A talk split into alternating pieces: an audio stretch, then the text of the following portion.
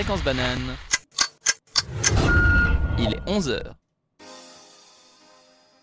Salut tout le monde, bonjour à tous. Salut Salut, salut Salut tout le monde Comment ça va Ici, on est avec le Talarsen. Quelle énergie en ce dimanche, euh, dimanche matin, toujours presque. On est chaud pour le Banathlon Bananathlon, pardon. On a Exactement. l'antenne Eh pendant oui. deux heures jusqu'à 13h. Restez avec nous. C'est le Vous êtes Dalersen avec nous sur pendant Fréquence deux heures. Banane. Et du coup, on vous a préparé un- une petite introduction d'enfer. Ah, on est des artistes. Qui tue Ouais, ça va, être, ça va être terrible, mais restez avec nous, ça va être euh, euh, mémorable, je pense. Alors, j'espère que vous êtes chaud. Allez, c'est parti.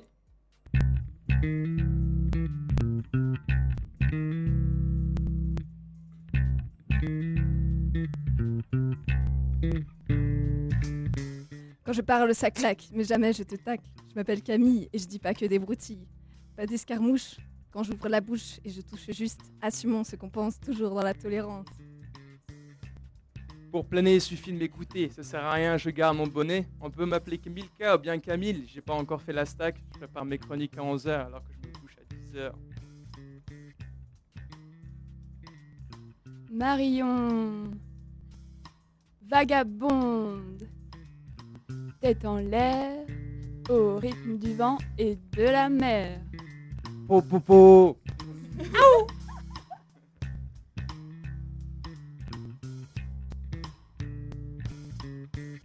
L'ancêtre, on m'appelle.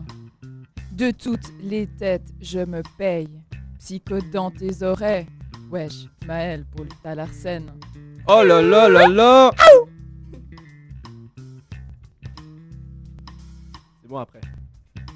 on attend la fin. Yo, yo c'est Jamil à la radio, j'anime facile. Premier rap et premier fio, et sur les ondes je t'obnubile. On entre en scène, viens sur Lausanne, commute l'antenne, fréquence banane. Aïe aïe aïe Yes. Boum Ok, bienvenue sur Fréquence Banane tout le monde. On vous a préparé un cocktail explosif. Yo, moi c'est Lio. Aussi doux que la peau d'un agneau. Aussi percutant qu'un putain sauvage. Restez connectés, ça va swinguer dans les alpages. Oh yo yo Voilà, voilà Voilà. Alors, je sais pas si vous l'aurez compris, mais en fait, c'est un peu le principe de l'émission aujourd'hui. On est en dehors de notre zone de confort et on va tester des choses en fait. Donc, restez avec nous, il va y avoir des nouveaux concepts, des nouvelles choses. Des Donc nouvelles autant des fois ça va passer ou des fois ça, ça, Voilà, ça va un peu coincer. C'est exactement ça. Donc, il y aura des moments vraiment, euh, vous pouvez les garder en mémoire, ça va être long, et nous les ressortir si vous nous connaissez ou nous Ouais, pour nous, c'était vraiment l'idée d'essayer des nouvelles choses, d'essayer des idées, peut-être qu'on avait dans un coin de la tête, ou juste ben, essayer des trucs, quoi. Et de, de voir comment on s'en sort. Ouais, voilà. Et puis en plus, c'est une émission de deux heures. On a généralement l'habitude de faire des émissions d'une heure. Là, c'est un peu un challenge pour nous. Et puis, euh, et puis, euh, et puis, ouais. On avait oublié la clim. euh, si on entendait du bruit, c'était c'était ça. Pardon. On n'a pas l'habitude. En fait, quand on fait des émissions, soit on les fait beaucoup plus tôt le matin, donc on n'est pas encore assez réveillé, soit on les fait plus tard le soir, donc on est assez réveillé. Là, on est entre deux, dimanche en plus, sur les ondes FM, donc un peu de stress, un peu moins de préparation peut-être, mais vous allez voir, on va, on va essayer de, faire, de passer un bon moment avec nous, euh, enfin avec vous du coup. Va Eh oui, avec nous aussi. On va vous parler d'actualité, de voyages, de quiz et même de conseils psycho rigolos. Alors que vous soyez dans les transports, ou que vous alliez à un repas ou que vous veniez de, nous ré- que vous- de vous réveiller, restez là. Ouais, j'ai envie de vous dire, euh, j'ai envie de vous dire, détendez-vous, écoutez-nous, profitez. Youhou Soyez vif. Belle conclusion. Du coup, euh, on, commence, Musique. Euh, euh, oui. on commence par une petite musique et on enchaîne. Alors je propose que on commence par une petite musique. Et puis après, c'est Camille qui entamera l'émission euh, avec une petite chronique toute actuelle euh, sur la cérémonie des Césars, je crois. Et on commence, et on commence avec un, un joli petit rap. Dear Mama de Tupac. Un vrai rap. À l'ancienne. À l'ancienne, exactement. Il suffit juste que je le mette là. When I was pregnant in jail, I thought I was going to have a baby and the baby would never be with me, but I was acquitted a month and three days before Tupac was born. I was real happy because I had a son. When I was young, me and my mama had beef. 17 years old, kicked out on the streets. Though back at the time, I never thought I'd see a face. Ain't a woman alive that could take my mama's place. suspended from school. I'm scared to go home. I was a fool with the big boys breaking all the rules. Shed tears with my baby sister. Over the years, we was poor than other little kids. And even though we had different daddies, the same drama when things went wrong, we blame mama. I reminisce on the stress I caused. It was hell, hugging on my mama from a jail cell. And who thinking elementary? Hey, I see the penitentiary one day. Running from the police, that's right. Mama catch me, put a whooping to my backside. And even as a crack fiend, mama, you always was the black queen, mama. I finally understand for a woman it ain't easy trying to raise a man. You always was committed. A poor single mother on welfare. Tell me how you did it. There's no way I can pay you back. But the plan is to show you that I understand. You all appreciate it. Dear mama. You all appreciate it. Don't you know we love it Now ain't nobody tell us it was fair. No love for my daddy cause the coward wasn't there. He passed away and I didn't cry. Cause my anger wouldn't let me feel for a stranger. They say I'm wrong and I'm heartless. But all along I was looking for a father, he was gone.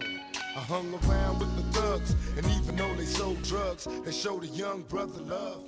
I moved out, started really hanging. I needed money of my own, so I started slanging. I ain't guilty, cause even though I sell rocks, it feels good putting money in your mailbox.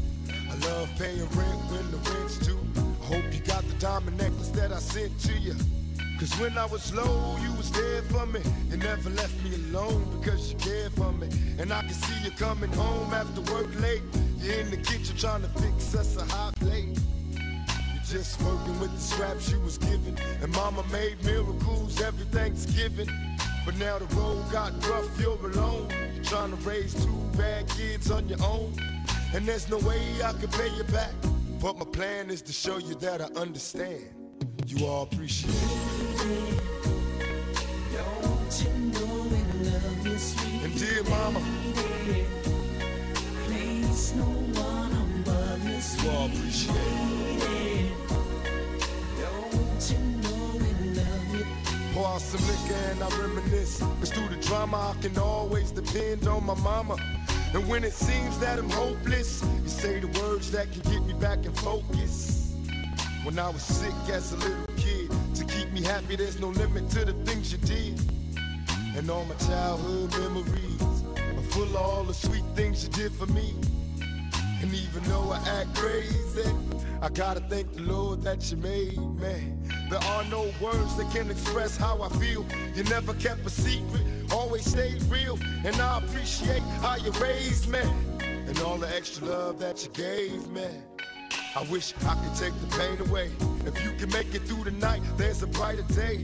Everything will be alright if you hold on. It's a struggle every day, gotta roll on. And there's no way I can pay you back. But my plan is to show you that I understand. You all appreciate it. Dear mama,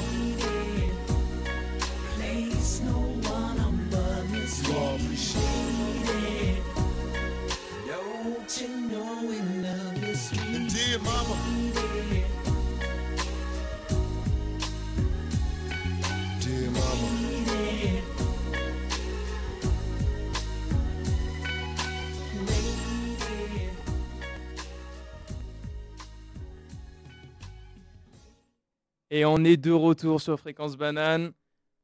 Euh, N'oubliez pas que vous pouvez interagir avec nous, nous envoyer des messages, vos réactions, vos petits, euh, petites, euh, petits commentaires au 079 221 47 00.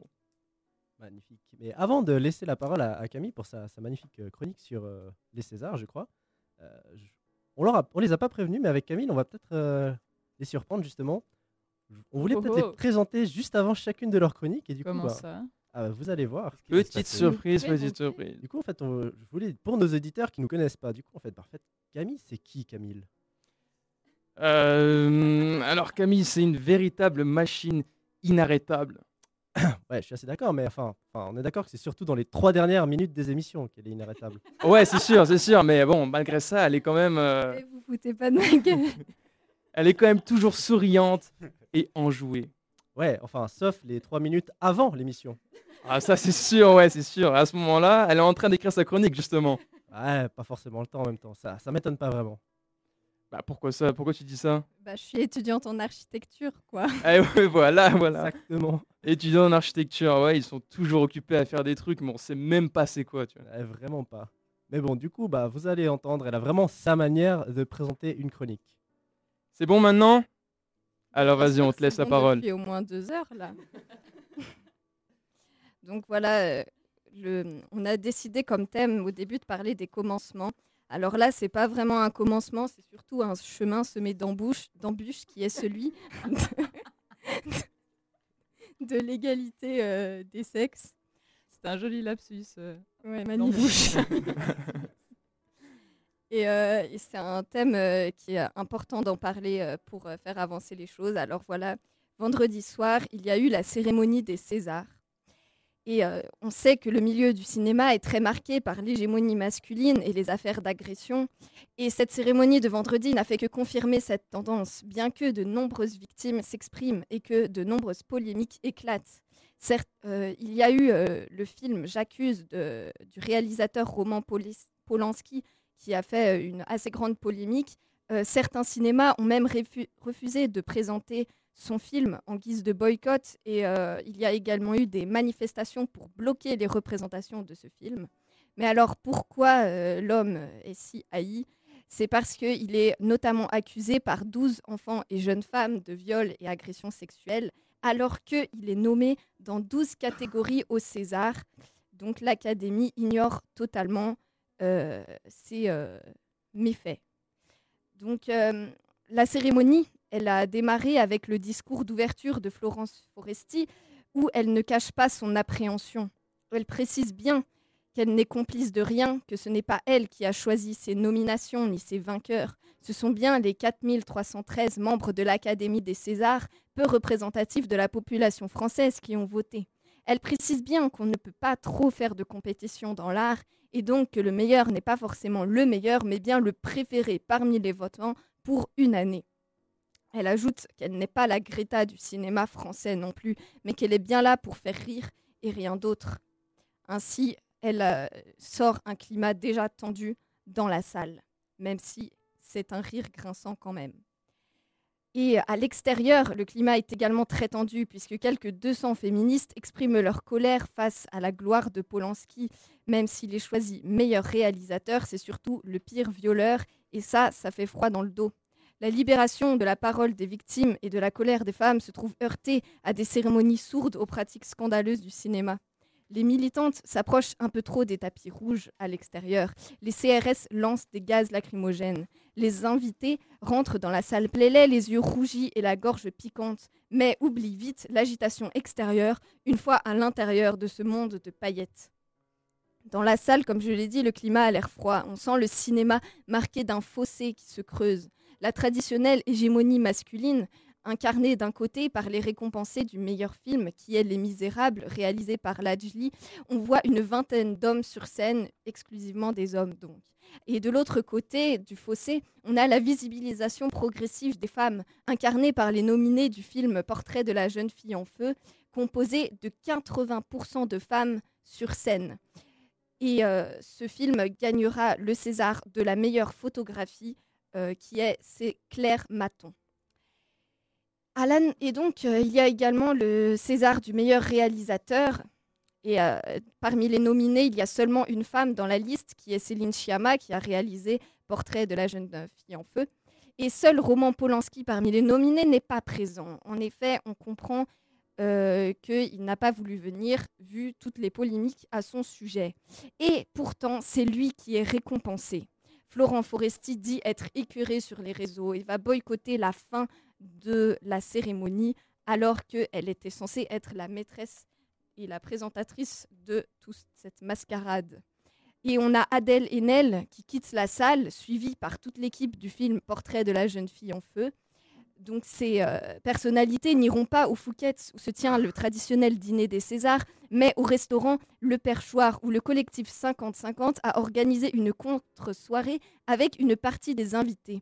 L'association, donc le collectif 50-50, promeut l'égalité des femmes et des hommes ainsi que la diversité dans le monde de- du cinéma et de l'audiovisuel.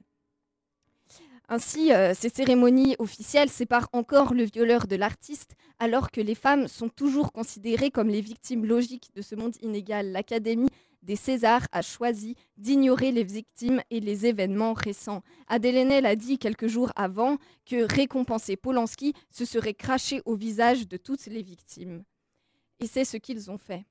En effet, pire qu'impuni, Polanski est récompensé et les victimes ne sont pas écoutées. La libération de leurs paroles est une chose, mais on commence à peine à les écouter. Au contraire de certains artistes mal connus dont la gloire est posthume, Polanski aura passé une vie glorieuse, mais il est déjà haï par beaucoup et le sera encore plus dans le futur.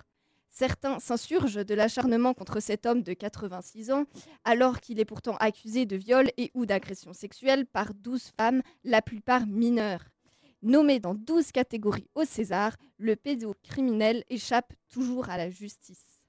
Voilà pourquoi j'ai trouvé important d'évoquer ce sujet euh, afin de visibiliser ce genre de choses. Merci Camille. Incroyable chronique. Vous l'avez prévenu, On en est sans voix. Elle a, elle a une jolie manière de présenter les choses. hein. Vous l'avez dit. Toujours très impliqué, C'est très. sûr. à fond, Alors, quoi. C'est un sujet un peu lourd peut-être pour commencer cette émission, on vous l'a présenté comme un peu fun, mais trouve qu'elle a raison de parler de ce genre de choses qui sont peut-être un peu...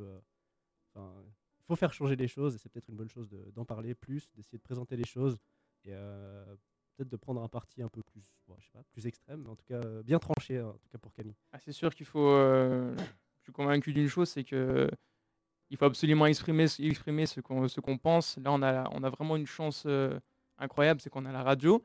Et donc, on arrive quand même à faire diffuser nos idées. Et euh, c'est une chose vraiment très, très bien de, de la part de Camille de, de prendre ce sujet et de le traiter. Malgré le fait d'en parler beaucoup, euh, je trouve que, que ça a tellement de peine à changer. Enfin, c'est ce genre de choses, on, on en parle tellement, mais j'ai l'impression que c'est juste figé dans une sorte de, de hiérarchie, genre vraiment inébranlable. Oui, on Et a l'impression qu'il y a vraiment des mondes séparés et qu'il y en a, ils se braquent euh, contre le changement et d'autres, ils sont tellement à fond. Mais au final, euh, il n'y a personne au milieu et on a vraiment l'impression que c'est des dialogues de sourds et c'est assez triste. Ouais. Ouais, je sais, je sais pas ce qu'il faudrait pour que ça s'effondre, mais. C'est un peu le, c'est un peu le problème qu'il y a sur, euh, excusez-moi, sur la plupart des, euh, des gros débats de société. J'ai l'impression, c'est qu'on a souvent, bah, ou même dans la plupart des débats tout court, il y a deux extrêmes qui vont s'opposer et plus on est, euh, plus on va imposer ses idées, plus on dérive vers des extrêmes et plus en fait on se braque dans son propre avis. Et en fait, les débats, c'est, je sais plus des débats justement. Le but, enfin, moi j'ai une vision un peu spéciale du débat, c'est-à-dire que quand je, si je veux rentrer dans un débat, mon but, c'est que l'autre en fait me convainque et pas l'inverse. Et on va dire, c'est peut-être, euh, enfin, je sais pas si c'est compréhensible. C'est-à-dire que si on rentre dans un débat en sachant déjà qu'on va pas changer d'avis, on fait pas le débat avec une autre personne. Après, c'est peut-être différent en politique, bien sûr. Le but, c'est de convaincre le peuple. Donc, tu es en train de dire en fait qu'il faut être prêt à, à remettre en question ça, son point de vue. Mais bon, ça, c'est vrai que c'est vraiment quelque chose de dur, hein, franchement. En vrai, moi, souvent, euh, je sais que, que j'ai mon avis depuis longtemps et qu'il est nourri par beaucoup de choses, donc ça va être difficile de me faire changer d'avis, mais je vais toujours écouter l'autre, soit pour avoir des contre-arguments plus forts après, so- soit pour me dire, ah ouais, en fait, euh, l'autre a peut-être raison, quoi. Je suis assez d'accord. Enfin, moi, par exemple, enfin, sais pas ce que vous en pensez vous, mais quand j'entre dans un débat, j'ai l'impression, enfin, d'avoir en guillemets perdu le débat si j'ai pas changé d'avis. Enfin, je sais pas si vous voyez ce que je veux dire. C'est-à-dire que si euh, philosophe. Ouais, alors évidemment, c'est peut-être un peu, un peu limite. On va dire, ah, t'as une mentalité de loser, ou je sais pas, le but c'est de gagner le débat. Justement, pour moi, le but c'est que, enfin, si on prend le débat comme le but c'est de faire sortir, en guillemets, une vérité ou une meilleure philosophie, une meilleure idée, euh, si l'autre est meilleur, j'ai envie de changer, justement. Il faut le prendre comme ça. Après, si j'ai raison, pas de bol pour vous, quoi. Enfin, j'ai raison. En vrai, moi, mon but, c'est pas forcément de changer d'avis, mais toujours d'apprendre quelque chose de nouveau. voilà, exactement. Moi, ce que j'aime beaucoup dans les débats, c'est que, en fait, ça, entre deux personnes qui ont un point de vue différent, c'est comme si ça a créé au final un troisième point de vue, euh, un peu d'é- d'équilibre entre les deux points de vue. Et ça, j'aime Ouais, beaucoup. de ouf. C'est si on arrive. Alors, je sais pas si vous avez encore quelque chose à redire sur euh, votre manière de, de débattre ou euh, sur euh, Polanski. Enfin, je sais pas. Moi, c'est pas sur la manière de débattre, mais du coup, on peut rappeler que la semaine prochaine, il y a la grève féministe, le 8 mars. et que euh, malgré l'interdiction des grandes manifestations en raison du coronavirus, il y aura quand même plein de petits rassemblements, enfin plus ou moins petits rassemblements en Suisse et que du coup c'est aussi euh, un moment pour s'exprimer là-dessus. C'est super que tu le, que tu le précises, parce que justement, j'ai vu que la Confédération avait un peu annulé ce genre de manifestation, puis que tu dises qu'il y a quand même quelque chose. Je sais pas si euh, tout le monde est au courant, en tout cas moi je le savais pas. Moi non plus, mais oui, les manifestations de plus de 1000 personnes sont annulées euh, en Suisse euh, pour une durée indéterminée qu'on espère la plus courte possible. Voilà. Alors, euh, sur ces belles paroles, je sais pas si euh, on enchaîne sur quelque chose. Tu nous as préparé quelque chose, Camille? Alors, euh, je propose quand même, euh, juste avant qu'on Ah, passe excuse-moi, euh, excuse-moi. par une petite pause musicale Exactement. pour, euh, pour soulager un peu euh, de tout ce qu'on vient, qu'on vient d'entendre, pour laisser à la réflexion et peut-être revenir au débat un peu plus tard dans l'émission. Alors, je vous propose The Weeknd, Blinding Lights. Super.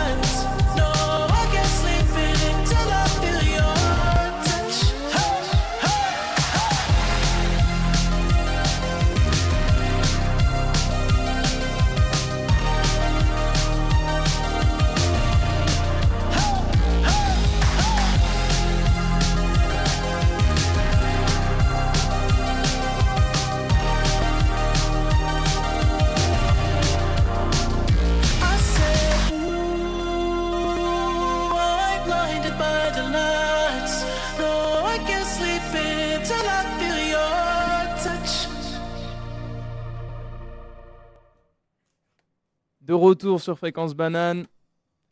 Alors, ah, juste après, juste après là, euh, je vais présenter ma chronique. Et euh, j'aimerais d'abord vous dire quelque chose sur, euh, sur cette préparation. En fait, c'est- un, peu, un peu quelque chose que j'ai découvert pendant que je faisais, pendant que je préparais mes, mes différentes émissions. Les différentes émissions avec les, les, les, euh, ce qu'on appelle les stacks. Donc, en fait, ce sont des, euh, euh, des préparations de sons en arrière-plan et de sons de musique. Et il s'est avéré en fait qu'à ce moment-là, j'étais confronté à quelque chose qui était vraiment particulier. C'est-à-dire que j'avais en face de moi des personnalités qui, qui ne sont pas les mêmes. Euh, j'avais l'im- l'impression de me retrouver face à des personnalités qui ne sont pas les mêmes que ceux qui sont dans l'équipe aujourd'hui et que vous entendez à la radio. Donc au début, j'étais pas tellement chaud pour faire une analyse sur ça, et, euh, au final, on m'a un peu, euh, un peu encouragé dans cette, dans cette, dans ce qui s'est passé. Et voilà, j'ai profité de cette émission du dimanche pour pouvoir un peu m'exprimer sur ces choses-là. Mais je suis pas sûre que ce soit hyper clair. euh, Quelle chose et Qu'est-ce que tu vas je vais, faire en fait je vais, je vais expliquer, je vais expliquer. Vous me direz à la fin de, de- de ma petite introduction que j'ai bien préparée euh, hier soir vers- entre minuit et une heure. Alors pour nos chers auditeurs, on sait pas non plus. pas vraiment. J'espère en tout cas, aucune idée. j'espère en tout cas que que, que ce sera pas trop, euh, ce sera, ce sera bien, bien à écouter. Je sais pas comment vous dire, mais euh, Agréable. ça, agréable à écouter. Intéressant. intéressant et surtout euh, que je ne serai pas trop euh, réprimandé après l'émission. Bref. Et je voudrais aussi, je voudrais aussi qu'à la fin de, de chaque présentation, on puisse débattre un petit peu ensemble. Ça vous convient? C'est ce qu'on fait le mieux. hein. Parfait. C'est parti. Super. Mesdames, messieurs, les auditeurs, vous ne nous connaissez sûrement pas. C'est pourquoi il me semblait important de vous donner un peu plus de détails, sur les personnes que vous allez écouter ou que vous avez écoutées. Tout d'abord, j'ai été depuis que nous avons commencé la radio le technicien de nos émissions, c'est-à-dire que je gère l'enregistrement et détermine le choix et l'ordre de passage des musiques que nos membres choisissent et que vous écoutez. Ce côté m'oblige donc à plonger dans le répertoire musical de chacun pour préparer les émissions et à faire les réglages audio pour les podcasts. Ces tâches m'ont ouvert un regard nouveau sur les membres de ce groupe. Et oui, le choix des musiques que vous présentez à quelqu'un est toujours consciemment ou inconsciemment choisi. Et ce choix de musique donne à ceux qui écoutent l'image que nous nous faisons de nous-mêmes et celle que nous voudrions que les autres aient de nous. Et ceci illustre bien la condition dans laquelle je me trouve. Je suis celui à qui on présente les musiques. Avant tout passage à la radio, et donc je me retrouve constamment avec l'image de la personnalité de chacun. En d'autres termes, les musiques et la manière de parler semblent très communs et peu intéressants, mais sont en réalité des mines d'informations sur les personnes que nous écoutons. Ce que je vous propose, chers auditeurs, c'est une humble analyse des personnalités de l'équipe, rien qu'en utilisant ces outils. Avant toute chose, je voudrais quand même faire remarquer ce que, que ce que je dirais est avant tout une interprétation personnelle, même si j'essaie de baser ma vision sur des éléments objectifs. Et ce que je dirais vous donnera non seulement une image des membres, mais aussi une image de moi, car mon, mon interprétation donnera sûrement beaucoup de détails sur moi-même. Parce que tu as fait ta propre analyse en fait. Non, en fait, en fait euh, l'analyse c'est sur vous, et la manière dont j'interprète dit Ah. probablement beaucoup de choses sur moi et peut-être même plus. C'est comme le-. Comme le fameux dicton qui dit que quand Paul parle de Pierre, on en apprend plus sur Paul que sur Pierre. Ah, c'est très joli. Exactement. en plus de cela, je vous invite à vous faire une image de nous rien qu'en écoutant la manière dont nous parlons et avec les musiques que nous diffusons. Nous sommes les Talarsen et dans le groupe nous retrouvons Marion, Jamil, Maël, Camille et Lionel. Souvent, on l'appelle Lio d'ailleurs. Tous ont une personnalité unique et incroyable et il est donc impossible de donner une description précise et juste de chacun. Néanmoins, j'essaierai d'être le plus clair possible.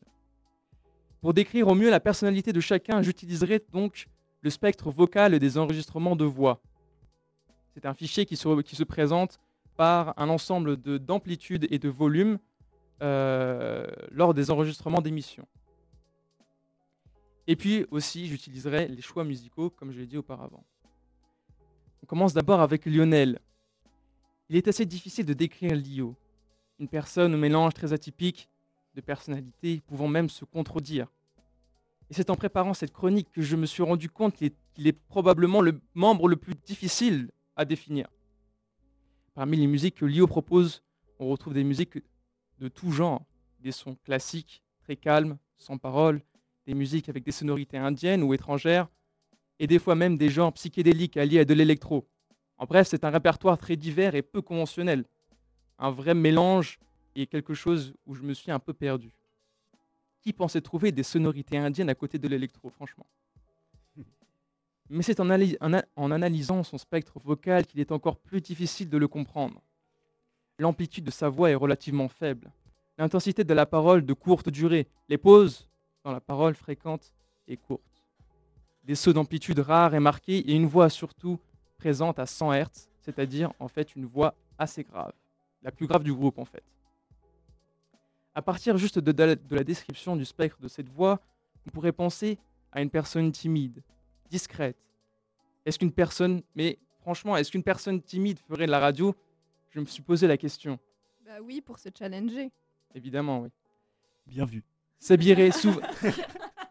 S'habillerait-il souvent avec beaucoup de couleurs? Présenterait-il un grand nombre de musiques diverses et variées? À des gens qu'il ne connaît même pas? La conclusion est donc difficile à trouver. Là, je me tourne vers vous et je vous demande qu'est-ce que vous en pensez. Moi, je pense qu'il fait ce qu'il veut. Euh, moi, je pense que ça, au final, ça donne pas mal une, une- je sais pas si c'est une bonne image, mais en tout cas une image partielle de Lionel euh, à nos éditeurs. C'est- Exactement, ouais. C'est comme je disais au début, euh, l'ima- l'image n'est pas, n'est pas totale. Et euh, vraiment, je suis, je peux pas, je peux pas faire mieux avec juste euh, la musique et le spectre vocal. C'est c'est le côté radio de l'image de Lionel. Mais en tout cas, ça correspond un peu à, à ce que j'aurais pensé. euh, Ouais, je suis d'accord. Il y a certains traits qui sont assez, euh, assez typiques de ma personnalité, je trouve quand même. Si vous, si vous n'êtes pas d'accord avec, avec un peu l'image que, que j'ai donnée, juste euh, dites-le, exprimez-vous et donnez vos raisons surtout. En vrai, moi, je trouve pas qu'il est timide. Je trouve juste qu'il est honnête, quoi. Et que- En fait, en fait c'est euh, par rapport juste aux, éléments qui semblent timides. Quand je, euh, quand je parlais euh, de, de, de timidité, euh, Oui, chez oui. une personne timide, on retrouve quand même une voix assez calme, assez douce. Je dis pas que je dis pas que Lionel est timide euh, dans sa personnalité de, de tous les jours, mais c'est c'est ce que j'en ai déduit au début euh, par rapport à mes observations. Ouais, je je vois que- totalement. Je pense que c'est pas totalement faux dans le fait que je sois timide. Euh, après, je suis beaucoup moins timide que qu'avant, forcément. euh, j'ai un peu évolué. Mais, euh, mais je pense que c'est un truc qui fera toujours partie de moi. Enfin, peut-être pas timide, mais plus réservé en fait. Et euh, du coup, c'est ouais, le, pour ma voix, je trouve que c'est assez parlant. Que, que peut-être il n'y a pas beaucoup d'intensité, d'intonation extérieurement. Et que intérieurement, ça, ça, ça part un peu plus de tous les côtés. Vu comme par exemple mes musiques. Donc en gros, euh, oui, ouais, c'est ça. en gros, c'est exactement ce que je pensais, c'est que euh, là, par exemple, c'est vraiment un exemple typique de pourquoi il n'est pas représentatif de faire ce que je fais, mais très intéressant quand même, euh, je pense, de, de- de montrer un petit peu l'image que je me suis faite de vous un petit peu au début. Je te demande un peu une image de ce que tu penses de nous aussi. Donc ça, c'est assez cool. Donc nous, on va pouvoir aussi, peut-être plus intéressant pour nous que pour euh, ceux qui nous écoutent ou même pour toi. Donc, On euh, va pouvoir se faire une image de toi, du coup. Ouais, après, on pourra le faire. Voilà, et j'espère que vous vous vengerez pas trop. Parce que c'est vrai que Camille, il parle pas beaucoup, alors c'est lui qu'on a le plus de mal à cerner au final. Camille, Camille, et juste après, c'est c'est- c'est toi, donc euh, j'espère que je me tais alors. Vas-y, vas-y, moi je veux savoir euh, le truc sur Camille. ah, je suis aussi curieux. hein. Alors Camille, elle a un peu le caractère que tout le monde voudrait avoir. Et il se trouve qu'il est plutôt assez difficile de décrire toute sa personnalité rien qu'en utilisant ces deux outils. Mais ils permettent quand même d'avoir une idée assez nette de la personne. Dans ce répertoire musical, on retrouve beaucoup de français américain, moderne ou actuel. Avec ça, on pourrait se dire qu'il s'agit de goûts classiques qu'on pourrait retrouver chez beaucoup de jeunes de notre génération. Et j'aurais pu terminer mon analyse ici. Ses goûts musicaux sont peut-être banals, mais il me semblait trop banal vu son comportement en général. Elle est rieuse, blagueuse, et on pourrait facilement se dire que son répertoire musical est riche et varié. Je ne ferai pas plus d'interprétations sur ça, et franchement, je laisserai libre d'interpréter ce que je viens de dire. De plus, son spectre de voix est assez intéressant. On retrouve constamment dans son spectre une évolution de la voix. Les débuts de prise de parole sont souvent d'amplitude moyenne ou faible et augmentent au fur et à mesure pour gagner en intensité, gagner en amplitude même. On a souvent des sauts d'amplitude vers la fin de la prise de parole et des pauses de plus en plus marquées et fréquentes. On remarque quand même que ces pauses sont assez euh, courtes et que euh, ça évolue avec l'amplitude de la voix et l'intensité vocale. Cette, vari- cette variation dans la voix et sa personnalité me paraissent liées, car elle se retrouve souvent à parler peu au début d'une rencontre et à de plus en plus s'exprimer au fur et à mesure. En bref, ceci ne peut, ne peut que donner un aperçu de sa personnalité si riche et joyeuse. J'ai une petite euh, hypothèse pour euh, la prise de parole euh, avec une amplitude faible au début. C'est peut-être parce qu'on n'a pas assez de micro. Nico, est obligé de se battre avec moi pour avoir le micro, par exemple, aujourd'hui. Donc, En fait, c'est c'est, On va euh, dire les petits problèmes techniques comme ça. les, du charme. ce- les, euh, les micros ne rentrent pas en compte dans l'interprétation parce que euh, l'analyse se fait juste quand elle a le micro devant la bouche. Donc en fait, ça veut dire que euh, c'est pendant une de ces chroniques où il n'y a aucun temps d'arrêt et où personne ne l'interrompt. Une belle méthode scientifique, quand même, hein, pour un truc fait à C'est l'arrache. expérimental, Ouais, c'est pas mal. du sérieux. Hein. Alors euh, Camille, qu'est-ce qu'est-ce que tu en penses que Bah, sûr. c'est sympa ce que tu as dit sur moi. Mais en gros, ce que tu dis, c'est que c'est mon nom qu'elle de est- famille c'est Rieux. Ouais, j'allais quand t'as dit dire. que rieuse, ça m'a fait rire. J'ai pas du tout pensé à ça. Ah voilà. Tu disais, Maëlle Mais en gros, ce que tu dis, c'est que- c'est que c'est qu'elle est joyeuse, quoi. Ah oui, et, Oui. Aussi, et aussi pour les goûts musicaux, en vrai, euh, c'est les goûts musicaux pour la radio, quoi. Exactement, bah oui, c'est exactement ce que je disais en fait. Euh, au début, c'est que, c'est que les musiques que vous avez choisies sont choisies soit consciemment ou inconsciemment, c'est-à-dire en fait que vous voulez donner à la radio ce que vous souhaitez que les gens pensent de vous. Ouais, je suis totalement d'accord avec ça. Donc tu veux dire que tu te formates un petit peu à la radio?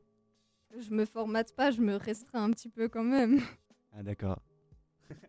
Parce que toi, Lionel, par exemple, tes musiques que tu as mis, euh, t'as pas vraiment pris de filtre. Tu as dit, euh, j'aime cette Si, musique. si, complètement. Non, mais quand même. moi je le fais aussi. Mais je me suis Ouais, dit cette fois, euh, j'avais pas envie de trop me formater et j'ai hésité de mettre euh, une musique de psy-trance assez rapide. C'est genre la musique qui fait tout, tout, Bah, tout. le tout. truc, c'est que moi, j'écoute que des musiques qui durent genre 4, 5, 6 minutes. Du coup, je peux jamais les mettre à la radio aussi.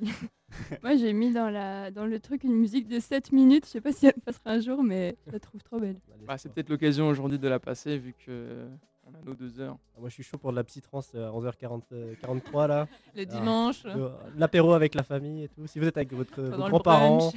Sans transition. Au volant, au volant dans votre voiture. Alors, je propose qu'on continue avec Maël. J'ai vraiment beaucoup aimé faire l'analyse de Maël, car je trouve ses choix musicaux et son spectre vocal à la fois très représentatif et même peu et à la fois peu représentatif de sa personnalité. On peut très bien y retrouver des classiques américains au rap français moderne, en passant par des sonorités électroniques. Regardant tous ces choix, il est difficile d'arrêter une personnalité. Une grande variété de musique donne l'impression d'une personne ouverte, curieuse, mais aussi une volonté de ne pas choquer les gens en présentant des choix musicaux trop personnels. Et c'est peut-être cette grande variété qui m'amène à me demander quelle est l'image qu'elle souhaite renvoyer et que l'image est importante pour elle. Peut-être est-ce une peur de révéler sa vraie personnalité, le spectre de sa voix est aussi très intéressant.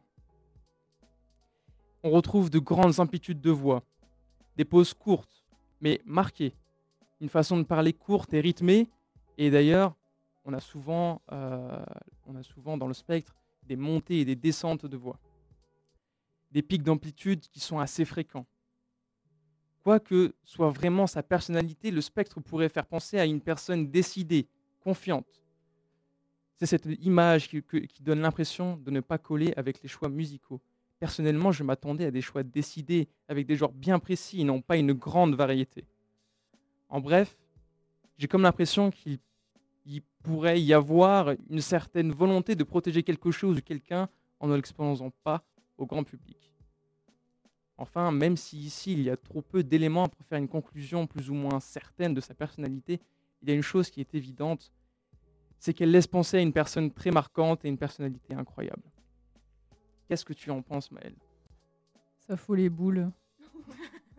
Pourquoi?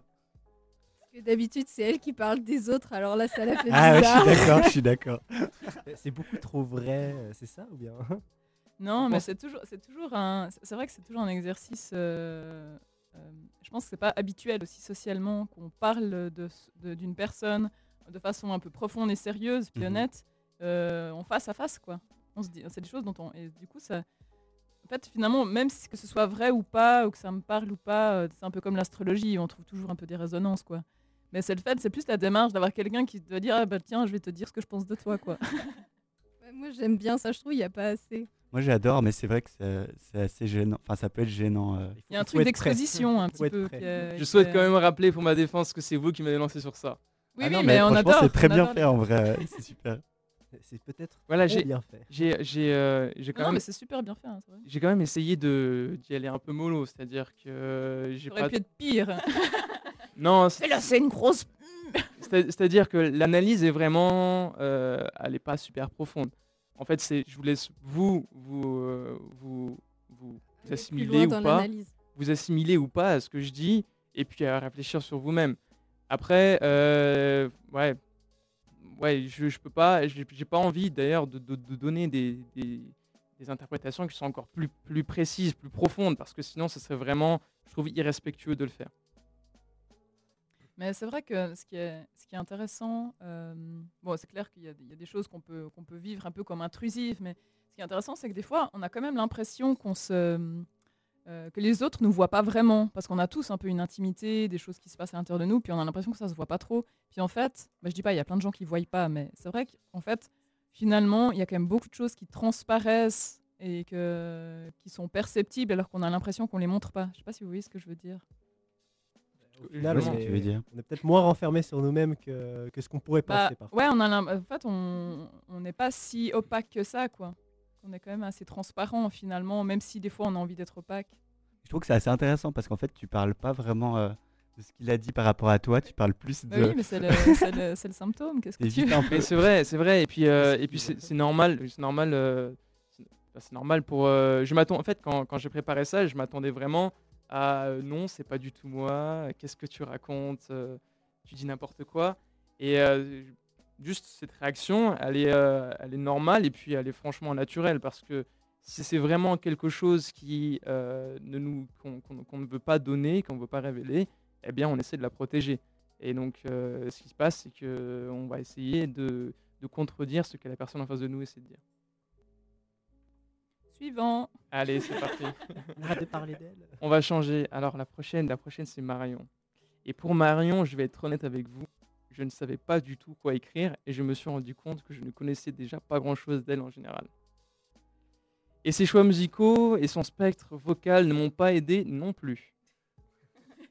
Les musiques qu'elle présente sont souvent des musiques en langue française, calmes, avec un rythme plutôt accrocheur. Enfin, C'est-à-dire, en fait, pas pour nécessairement danser, mais surtout, pour, surtout accrocheur à l'écoute. Et au début, je me suis dit que sa personnalité se rapprochait plus de Lionel. Mais en fait, non. Puis de Camille. Mais en fait, non. Avant de me résoudre que je ne pouvais certainement pas la comparer à quelqu'un de l'équipe. Son spectre vocal est assez euh, remarquable. Et euh, c'est souvent inconstant d'une émission à l'autre. On retrouve en général une amplitude moyenne de voix, une intensité posée, calme, et avec une amplitude plus ou moins constante. Les pauses sont assez fréquentes et marquées, et les pics d'amplitude rares et dissimulés. Malgré ça, on a souvent l'impression d'une d'une personne rieuse mais discrète, avec une présence remarquable mais un petit peu effacée. Mais on peut quand même rajouter une chose qui se voit assez difficilement avec le spectre vocal. Ces musiques sont assez diverses et variées, ce qui pourrait nous laisser penser qu'elle est de nature curieuse. En plus de ça, pour dire, euh, pour dire ça, pour dire ce- ceci, je m'appuie aussi sur des expériences personnelles, en plus de, ces trois éléments, parce qu'ils ne disent, euh, selon moi, pas grand-chose. Ces vacances sont assez atypiques et ses décisions sont remarquables. Je pense par exemple au téléphone qu'elle utilise, à cette décision de changer de téléphone qu'elle pourra nous expliquer un peu plus en détail. Bref, vous l'aurez compris, je n'ai malheureusement pas assez d'interprétation soutenue pour définir la personnalité de Marion. Peut-être est-ce voulu de sa part. Bah, Marion, c'est une personne discrète. Et euh, un peu comme à la sauce de Lio, elle fait ce qu'elle a envie et, euh, et donc euh, elle reste discrète. Ouais, Alors, je elle se satisfait d'elle-même, genre, j'ai l'impression. Marion, qu'est-ce que tu as à dire sur ça? Moi, j'avais un truc à dire. C'était, je trouve que c'est vrai qu'elle est très curieuse. Elle adore parler aux gens, s'intéresser aux gens. Et euh, c'est peut-être ce côté-là qui lui fait être mystérieuse parce que du coup, elle, euh, elle en parle un, un peu moins d'elle. Ouais, un truc que je trouve intéressant dans ce que tu as dit, c'est le fait que ma voix soit posée. Parce que c'est quelque chose qu'on me dit beaucoup. Et moi, justement, j'ai l'impression que. Enfin, qu'il y a beaucoup de gens voient en moi quelque chose de posé. Et j'ai justement l'impression d'être. euh, par exemple, je change tout le temps d'avis. j'ai de la peine à, faire des, des choix des fois. Et du coup, je trouve drôle la manière que les... Bon, il y a des choses très vraies dans ce que tu dis, mais la manière que... Enfin, ce que les gens voient de nous qui ne correspond pas du tout à ce que nous, on voit de nous-mêmes. C'est marrant que tu dises que t'es pas trop euh, décidé, parce que j'ai vraiment l'impression vraiment inverse. tu. C'est moi aussi, je change tout le temps d'avis et tout ça. On aurait, on aurait pu s'en douter. Je sais pas si ça, si ça donne envie, euh, du coup. Je sais pas si ça rassure. Non, non, je rigole. Alors, euh, vous, avez, vous avez encore deux trois, deux, trois trucs à dire sur Marion? Non Tout le monde est OK? Je sais pas si elle veut rajouter sur euh, son expérience. euh, que le- nos ita- Ouais, nos alors vas-y, oui, raconte-nous euh, raconte-nous à peu près un peu euh, ces décisions de téléphone, du coup. Euh, bah, en fait, en gros, j'ai remarqué que je passais beaucoup, beaucoup de temps sur mon téléphone, euh, notamment depuis que je suis un peu investie dans, dans du militantisme ou des trucs comme ça, et que ça me prenait beaucoup de temps et de concentration. Et du coup, j'ai voulu euh, changer et passer à un Nokia pour pouvoir juste téléphoner et envoyer des messages. Et comme ma grand-mère m'a offert son ancien Nokia à Noël, et ben, je me suis dit, c'est le moment, je passe le cap. Et donc, euh, j'ai changé. Et ce qui est très comique, c'est que le jour où j'ai changé ma carte SIM de téléphone, euh, j'ai oublié mon ancien téléphone dans le train, alors que j'avais pas fait tous les changements. Et du coup, je me suis dit, bah, c'est que c'était le moment. voilà. J'aurais été au bout de ma vie, j'aurais pas dit c'est le moment. Alors, je vous propose qu'on passe, euh, qu'on passe directement à Jamil. C'est sans doute celui qui m'a le plus surpris en préparant son analyse. À plusieurs moments, je me suis demandé s'il s'agissait bien du Jamil que nous connaissons au sein du groupe. Ses choix musicaux sont assez variés, mais sont constamment des mélodies catchy, entre guillemets, allant de l'électro-swing, du rock, du rap, enfin, beaucoup de choses. Et à partir de ces éléments-là, on peut facilement se dire qu'il y aurait chez lui une grande envie de bouger. À peu près, euh, on pourrait, pourrait dire un fêtard, quoi. Mais la réalité me semble tout autre, et c'est ce qui est troublant. Même si les styles musicaux sont des musiques où on bouge assez, ils sont aussi beaucoup appréciés par beaucoup de monde en général.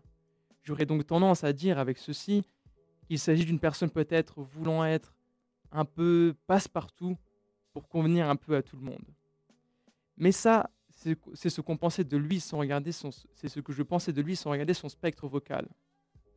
On retrouve souvent de grandes amplitudes, les pauses sont assez fréquentes mais de courte durée, l'intensité de voix calme et posée, variant au fur et à mesure de l'enregistrement.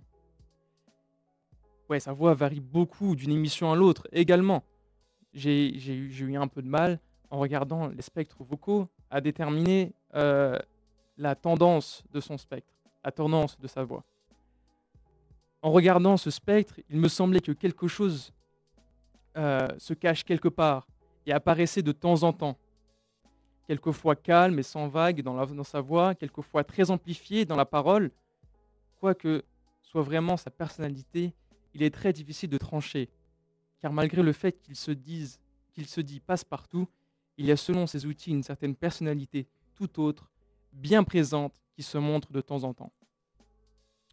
Ça sonne comme une sentence presque. J'ai l'impression d'avoir été jugé. Non, il n'y a, il y a aucun jugement là-dedans. Ah, mais bien sûr, je sais. Euh, je sais pas si vous avez des choses Après, à dire. après voilà, c'est.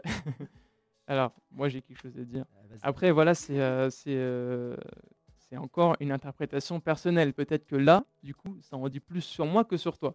Bref, euh, ce que je veux dire, en gros, c'est que euh, c'est juste une vision des choses. Et donc, si t'es pas d'accord, bah, tu peux, tu peux le dire. euh, tu peux le dire, quoi. Ah, mais y a pas de souci. Enfin, je sais pas que je suis pas d'accord ou pas spécialement. euh, Enfin, je suis pas pour ou contre. Après, je trouve assez intéressant bah, de voir qu'on peut retirer pas mal de choses de ce genre de choses, de, de spectre tout simplement, ou de goûts musicaux. Après, pour les goûts musicaux, bon, on en a déjà parlé un peu avant. On met pas tous toutes les musiques qu'on écoute tout le temps. Donc ouais, je mets des trucs catchy parce que ben, à la radio ça passe bien, je pense, c'est plus sympa. Parce qu'évidemment, moi j'ai bien écouté, par exemple, je sais pas si j'écoute euh, euh, le dernier opus de Chopin. euh, à midi, euh, à midi et demi, je sais pas si dimanche tout le monde a envie d'écouter ça, donc des fois, Moi, oui. oui, voilà, il y a des gens qui adorent ça, mais après ça, Moi, non. voilà, exactement. Ça casse un peu le rythme parfois. Et pour garder un peu une sorte d'énergie, de, de continuité, euh, bah, je vais pas forcément mettre ce genre de musique qui sont peut-être moins euh, faciles à, à- à mettre dans le rythme d'une émission. Mais tu vois, ce qui est intéressant aussi, c'est est-ce que mes musiques, je les choisis parce que simplement je les aime, enfin, tu vois, d'un point de vue personnel, ou comme toi, finalement, tu vas choisir des musiques plutôt par rapport à- aux autres qui écoutent. Puis déjà ça, ça donne aussi un peu des, des, euh, Ah. des pistes sur ce que tu L'un aimes. n'empêche pas l'autre, je pense, parce que c'est des musiques que j'aime et que j'écoute en principe, mais je vais mettre un filtre en plus. C'est-à-dire que sur tout ce que j'ai. Enfin, je prends les bibliothèques des musiques que j'aime, ou que, que j'ai écoutées, et je vais enlever celles que je pense pas trop. euh, pas assez groovy ou pas assez euh, énergique, peut-être. Enfin, Alors- plus que de prendre des choses que j'écoute pas à la base. Alors justement, je me suis fait une petite réflexion sur ça. Est-ce que le choix est vraiment un choix? C'est-à-dire, en gros, euh, bon, là, de toute façon, on va parler du, mardi on va qu'on parler parle du des choix choix, hein. mardi, voilà. donc, Ah, euh, une- si vous voulez savoir- euh, depuis 5 heures où on va parler des choix. Voilà, exactement. De 17 à 19, on va parler euh, comme thème des, des choix. Et donc, peut-être ce sera l'occasion de revenir un petit peu sur, euh, sur ce qu'on a fait aujourd'hui. Si vous voulez un peu euh, continuer sur, euh, sur ça, euh, justement, mardi de 17 à 19, vous pourrez un petit peu. Sur Fréquence Banane. Sur. Fréquence Banane, voilà, exactement. vous, pourrez, vous pourrez nous écouter sur ça. Alors, pour conclure, eh bien, je vais répéter ce que j'ai dit pendant à peu près tout le- toute la durée de l'émission. C'est que toute la durée de ma chronique, c'est que ces choix sont vraiment une interprétation. La personnalité de chacun est extrêmement complexe. Et euh, dans notre groupe, c'est euh, ce, qui est, ce qui est quand même assez, euh, assez remarquable, c'est qu'elle s'emboîte assez bien. L'ambiance est bien grâce à ces personnalités diverses et variées. Et puis, et puis voilà, fin de, fin de mon interprétation. Je vous laisse m'interpréter après si vous voulez, euh, ou vous préparez ça, ou faites faire comme vous voulez pour être à un niveau d'égalité. Exactement. Et alors, qu'est-ce qu'on a comme musique maintenant? Alors, tout de suite, je vous propose d'écouter une musique d'ailleurs de Jamil, Pomme, grandiose. Très catchy.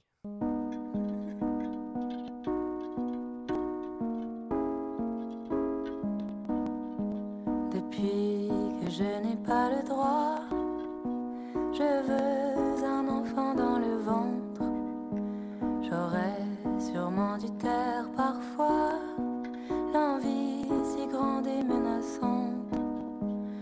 Depuis que mes amis me montrent qu'ils disent que je suis comme les autres, je veux un enfant dans le ventre qu'on s'aime, qu'on ait une vie grandiose, grandiose.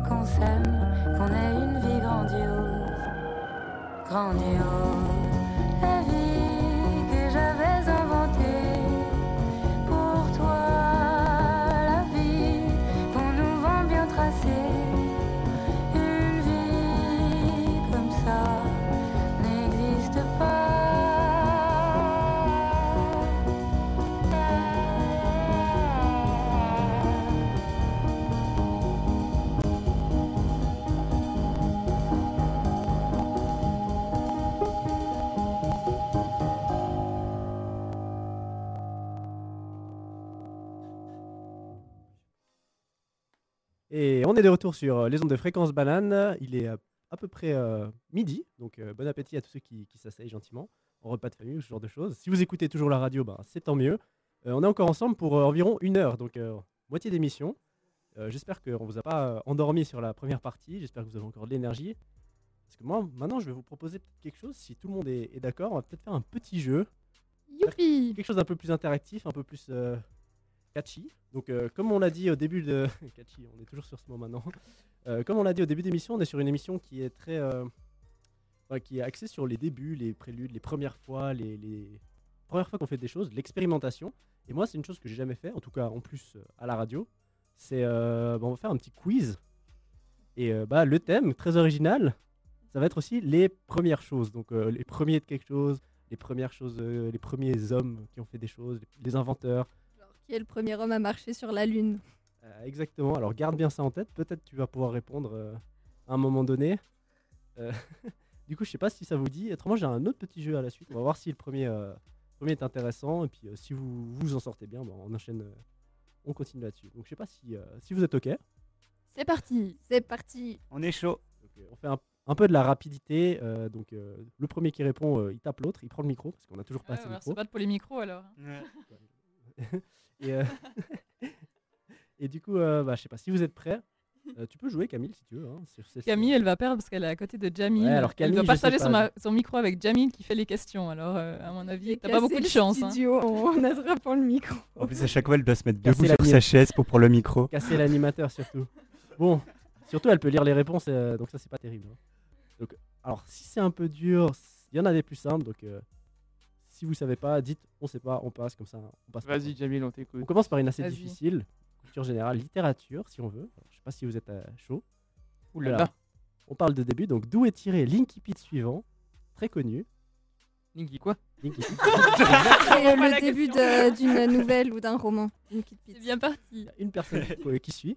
Donc c'est très connu, c'est le début d'un livre très connu aussi. Donc ça, c'est longtemps, je me suis couché de bonne heure. Parfois, à peine ma bougie éteinte, mes yeux se fermaient si vite que je n'avais pas de temps. je n'avais pas de temps de me dire je m'endors. Est-ce que c'est Marcel Proust? Oui, est-ce que tu as le titre du livre? Euh, le, À la recherche du temps perdu et c'est le premier livre qui est du côté de chez Swan. Là c'est quoi cette culture alors Je sais pas si elle a eu les réponses, mais en tout cas, ça lui fait un point. Dit- Non, Je mais- promets que j'ai pas vu. et Non, mais sérieux, je vous savez dans une librairie il y a pas Ce longtemps. livre, ce livre, je l'ai lu il y a trois semaines, quoi. Et je me souvenais absolument pas du début. plus, c'est Ça connu, m'énerve. c'est mais- connu. Ah, mais moi, j'aurais dit Père Castor, euh, voilà, tout ça. Ah non, euh, on a dit qu'on était sur du level, là on est sur quelque chose de...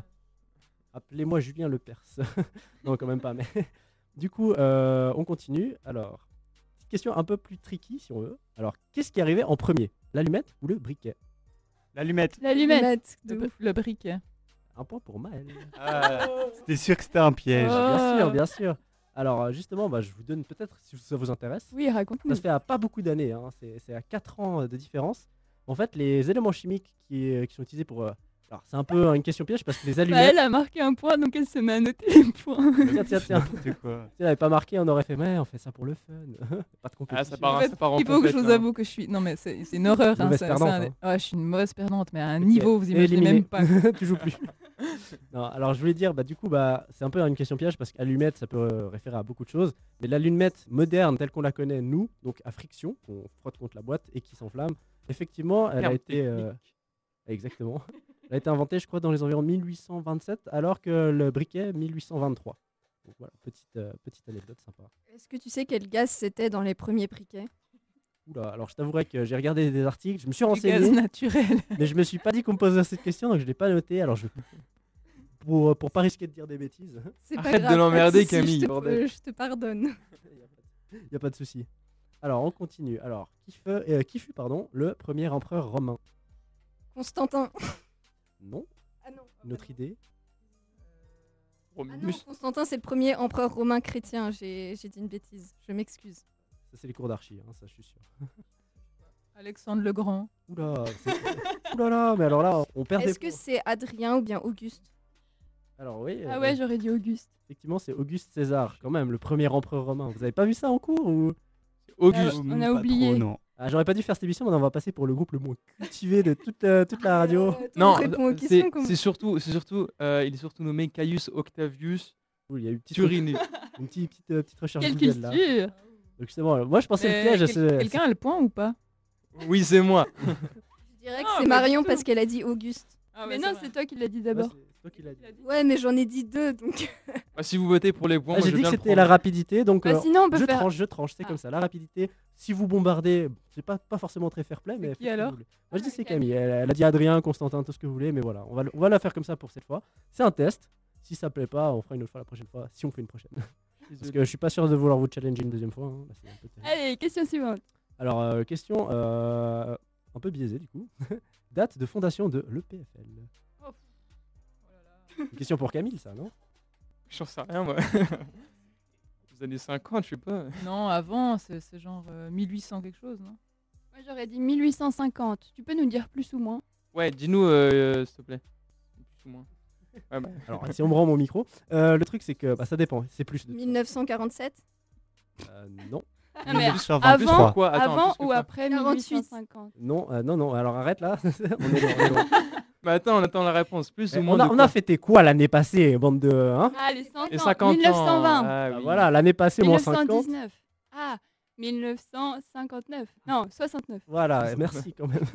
Donc effectivement, bah, première En réponse. fait, j'ai cru qu'on avait fêté les 70 ans, du coup, c'est pour ça, j'ai. Voilà, vous avez compris. Ouais, Donc elle a fait ses calculs dans son coin et elle a fait faux. Donc, attention, donc 1969, fondation de l'école polytechnique fédérale de Lausanne. La fédéralisation de l'école. J'accepte aussi 1853 si vous étiez vraiment chaud. Ah, bah, c'est ce que j'ai dit dit. Ah ouais, mais c'est ce que je 1850. pensais. Ouais, bah ça c'est l'école spéciale de Lausanne, donc avant. Donc j'acceptais les deux, mais 1850. C'est ce que j'ai dit, c'est ce que j'ai dit. Je veux le point. Je veux le Du coup, est-ce que je peux avoir deux points? Non, un seul. je t'en donne- on va t'en donner un déjà. On va, on va arrêter de négocier là, ça va pas le faire. Euh, Suivant, je, dois ah. remon- je dois remonter mes points. Alors on va voir, là on va voir aller, aller très vite. On va voir tout de suite si vous le savez, date de fondation de l'UNIL. Aucune idée. C'est avant ou c'est après? C'est bien avant. C'est bien avant. c'est Bien, Mille- avant. 1840. J'accepte à la dizaine d'années. près. 1760. Avant, Oh, Mi- 1630. 1600. bien avant. 1402. Euh, plus quoi. 1560. Moyen Âge. Un peu moins. 580. 1550. Euh, juste avant. 1530. 1545. Euh, 1537. 37. 37. On n'a pas trouvé. Le point pour Bon, alors personne. cette fois, ouais, c'est. franchement, Moi qui c'est étais plus difficile. près quand même. Ouais, ouais. Bon. T'as un point de style, si tu veux. Euh, on continue Il y, a- il y a le point ou il n'y a pas le Il point n'y a pas de point sur ceci. Alors, est-ce que vous êtes. euh, c'est des questions dures, hein On continue sur une question encore plus dure, parce que ça c'était. Go Alors euh, là, vous pouvez me donner. Bah, en fait, j'avais posé la question qui est l'inventeur de la radio ou qui a participé à son invention d'une quelconque manière? C'est un nom. Est-ce qu'on fait de la radio? Oui, un nom d'un inventeur, un scientifique. Vous pouvez donner des trucs au bol, vous avez. des Maxwell. Ouais, bon. Oui, j'ai gagné. Bien tenté, mais non, quand même. Plutôt euh, du point de vue de la. Einstein. Je sais pas. Non, non. Pas d'idée euh, Newton. Non. Mais en Je fait, sais ça, pas ça du veut tout. dire quoi la radio? C'est-à-dire les ondes, euh, les ondes en général ou juste, Alors, il y a euh, beaucoup de gens les- qui ont travaillé sur les ondes, mais après l'invention du post radio et de la communication radio, c'est euh, plusieurs personnes, dont une per- qu'on retient dans l'histoire qui, qui l'a fait, mais qui n'est pas connue. Donc, celle-là, je, je- je vous la donne. Donc, C'était un Italien, c'était Guglielmo Marchion- euh, Marconi. Ah ouais, Donc, super, personne n'a super, jamais entendu. hein. Mais par exemple, vous m'auriez dit Hertz, Tesla, j'aurais Mais accepté. j'ai hésité, Hertz. en Ces ondes hertziennes, quand même. Oh, euh, oh. maintenant qu'on est en moins FM, c'est quand même dommage de passer à côté. Hein. Ouais, sauf que Hertz, il C'était a à rien quelle fait sans époque Maxwell. Guillermo machin Pardon? Euh, C'était à quelle époque qu'il a inventé la radio? Tu peux redire son nom? Guillermo. euh, Gu- Guglielmo, Guglielmo, alors je- désolé pour les italophones, euh, Marconi, donc euh, Monsieur Marconi on va dire. Et euh, les années, je crois que c'était, euh, alors je saurais plus te dire exactement. Marconi. Aïe, aïe, aïe, ça massacre les accents. Euh, je crois que c'était, euh, j'ai pas noté la date exacte malheureusement, donc euh, je veux pas dire de bêtises. non. Allez, on continue. Plus Ok, facile. il donne pas de points alors. Le nom du premier homme dans l'espace. Neil Armstrong et euh, un autre mec, ça commence par un B. C'est le premier sur la Lune, C'est le non premier sur la Lune, mais il y en avait dans l'espace avant. Ah ouais. Ah, c'était un animal, un chien. Ouais, Ouais, mais Ah ouais. ah, le premier- ah, le premier Pardon, homme. on est pour l'inclusion, tout ça, tout ça, mais là. euh, Il y avait Laika effectivement avant, mais un russe. Vous vous souvenez pas?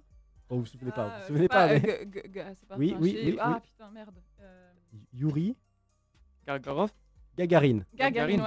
Aïe, aïe, aïe. Ah, oui, oui, j'ai déjà entendu. Et quand même, je vous sors pas des choses. Enfin, vous me dites. Putain, hein, tu si- fallait me laisser encore 5 secondes. Est-ce que c'est si dur que ça vous Mais c'est le genre d'information qui, qui reste pas dans mon cerveau, ça. Ah bah je suis désolé, euh, pas de C'est point pour dur de toi. se rappeler des noms. Bon, vous voulez des trucs un peu plus fun Vas-y, Oui. vas-y, des trucs où on peut faire des points. C'est pas plus fun, mais peut-être vous connaissez du coup. Le premier film Disney.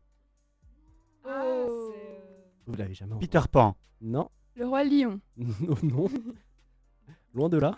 Ariel, la petite sirène. C'est pas. Ah, l- Blanche-Neige et les C'est un sept truc avec nains. des souris, non Blanche-Neige et les sept nains. Un point, Pat. Ah, T'as quand même certaines informations qui restent. Ok. C'est pas, des... c'est c'est pas facile à se prendre. Moi, je pensais que vous sauriez. Moi, j'ai fait ce truc. Je me suis dit, Star est-ce que je Wars. peux y répondre? Ah, Star Wars, le 7, ouais. premier. Euh, Alors, je sais pas si vous êtes plus Pixar, mais le premier long métrage Pixar, ça, c'est difficile. Euh, Toy Story.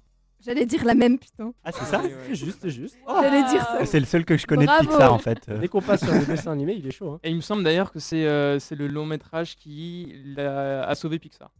C'est très très probable, ouais, parce qu'il faisait des petites choses et c'était. En fait, on connaît rien d'avant. Donc, euh, c'est peut-être pour, pour rien que le premier qu'on qu'on retient, c'est Toy Story. Ils étaient au bord de la faillite, il me semble, et puis c'est celui qui l'a, c'est le long métrage qui a sauvé. Pour un petit euh, truc temporel, donc le premier Disney, c'est 1937, donc ça, c'est vieux. Et le premier euh, long métrage Pixar, c'est 1995. Petite information. Euh, der- dernière question. Le premier homme à avoir fait le tour du monde. Ah, euh, comment il s'appelle Pour celui-là? d'histoire. Christophe Colomb. Non, lui, c'est un continent. Là, on n'a pas vraiment d'idée. hein. Vous n'êtes pas très chaud, hein. Moi, Il y je- a un moi, je le livre connais, mais oui. Non, Bien sûr. euh, Il était, il était quoi, portugais ou espagnol Ouais, ouais, ouais. Quelque chose comme ça. C'est pas un truc à voir avec le tour du monde aux 80 jours Euh, non, non, non. Ah, rien à voir. Avant de le faire en 80 jours, il essaie de le faire tout court. il était même pas sûr de là où Moi, je sais plus. Tu peux nous dire peut-être? Ah, c'était Magellan. Ouais, Ah bah voilà. Ah, d'accord. Dis ok. trop de magie. Eh ouais, parce qu'il est passé là-bas et il a pu passer, euh, enfin, continuer sa route grâce à ça. Bon, alors je suis un peu déçu, je vous avoue. On, on est, on est vraiment des merdes. On hein. n'est pas très culturé. C'est- c'est- En vrai, ça va encore, j'ai deux points. Oui, alors les résultats. Ouais, vas-y, vu que t'as Euh, compté, heureusement. Camille 2 points, Maël 1 point, Lionel 2 points, Camille 0, point, Marion 1 point. Donc euh, de victoire, victoire ex aequo. Bravo Camille et Lionel. wouhou Eh ben, bah, heureusement. hein.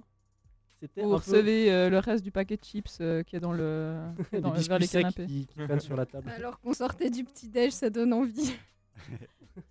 Voilà, alors euh, je pense qu'on va, on va terminer là pour euh, mon petit quiz un peu plus fun. Du coup, bah, une chose que je retiens de cette expérience, c'est que les questions sont beaucoup trop dures pour vous. Après, Ah je sais Mais pas au si. moins, on Peut-être qu'elles apprend sont des pas choses, ciblées c'est comme un nous. débat. Voilà, alors ça, ça, c'est la- l'avantage aussi, on peut faire un truc culturel un peu. euh, Je propose qu'on en fasse plus souvent. moi. Ouais, pour euh, monter le niveau. peut-être Oui, bonne idée. Parce qu'un jour, je viens avec les cartes de Trivial Poursuite et là, ça va pas rigoler. hein. non, je déconne, mais. euh, après, je me demandais si euh, c'est un concept qui pouvait intéresser nos auditeurs.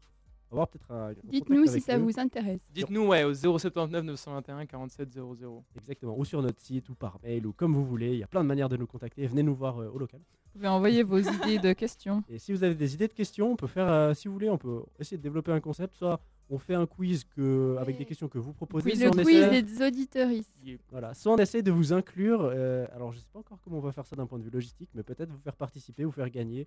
On va essayer de réfléchir, mais évidemment, réagissez, comme ça on sait que ça vaut la peine de travailler là-dessus. Oui, ça serait un peu. Allez, parce que j'aime bien travailler, mais pas dans le vide. Et la prochaine musique, voilà. en fait, je sais pas si vous vous rappelez de la chronique de Maëlle qu'elle avait fait sur les. Comment ça s'appelait Les petites chansons avec des. Ah oui, les berceuses, euh, les berceuses pour enfants. Voilà. Et ben j'avais parlé d'une que j'aime beaucoup, c'est une comptine qui vient du Congo. Et ben euh, je, vous la, je vous la mets. Vas-y, fais l'annonce. Oh les les Attends, attends, juste avant, bah, du coup, je voulais dire pour nos Olélé. auditeurs qui n'ont pas entendu notre chronique, bah, vous pouvez retrouver nos chroniques en podcast Oui. sur Spotify, sur notre site internet. Donc, si vous voulez réentendre nos voix et qu'on vous a pas, euh, on n'est pas trop insupportable à vos oreilles, bah, vous pouvez nous retrouver. Donc, euh, Mais les non, Micropolis, qu'est-ce que les tu Cafés racontes On nous, n'est pas insupportable, on est passionnant. nous, c'est le Tala Arsène. Il y a plein d'autres groupes, ils sont très intéressants, très bons aussi. Et il y a des émissions. Ouais, un avec- peu Bah, moins, pas un peu autant, moins mais que le quand nôtre quand même. même. Ah, ils sont très bons, mais moins charismatiques. Ouais, exactement. voilà. Ce du coup, sont les on, meilleurs. On va enchaîner. N'exagérez pas quand même. Et c'est parce qu'on les aime. Du coup, on, on enchaîne, je pense, justement sur cette euh, berceuse. Olélé, Moliba Makassi.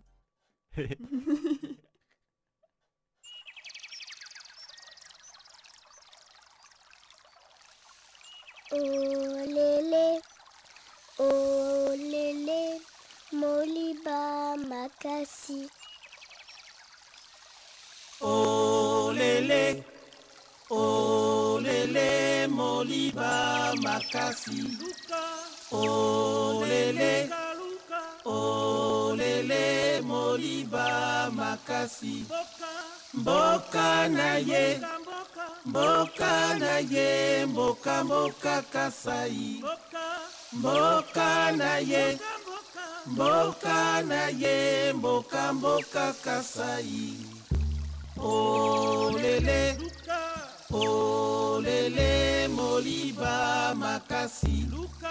Olele. Olele moliba makasi. Eh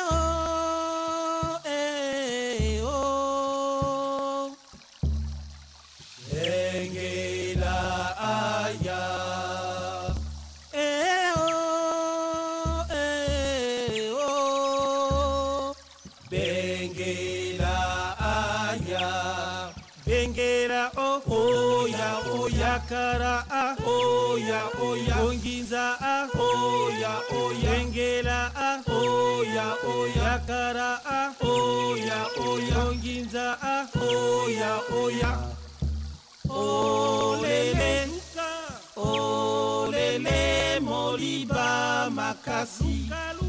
Olele, olele, moliba makasi. Olele, olele, moliba makasi.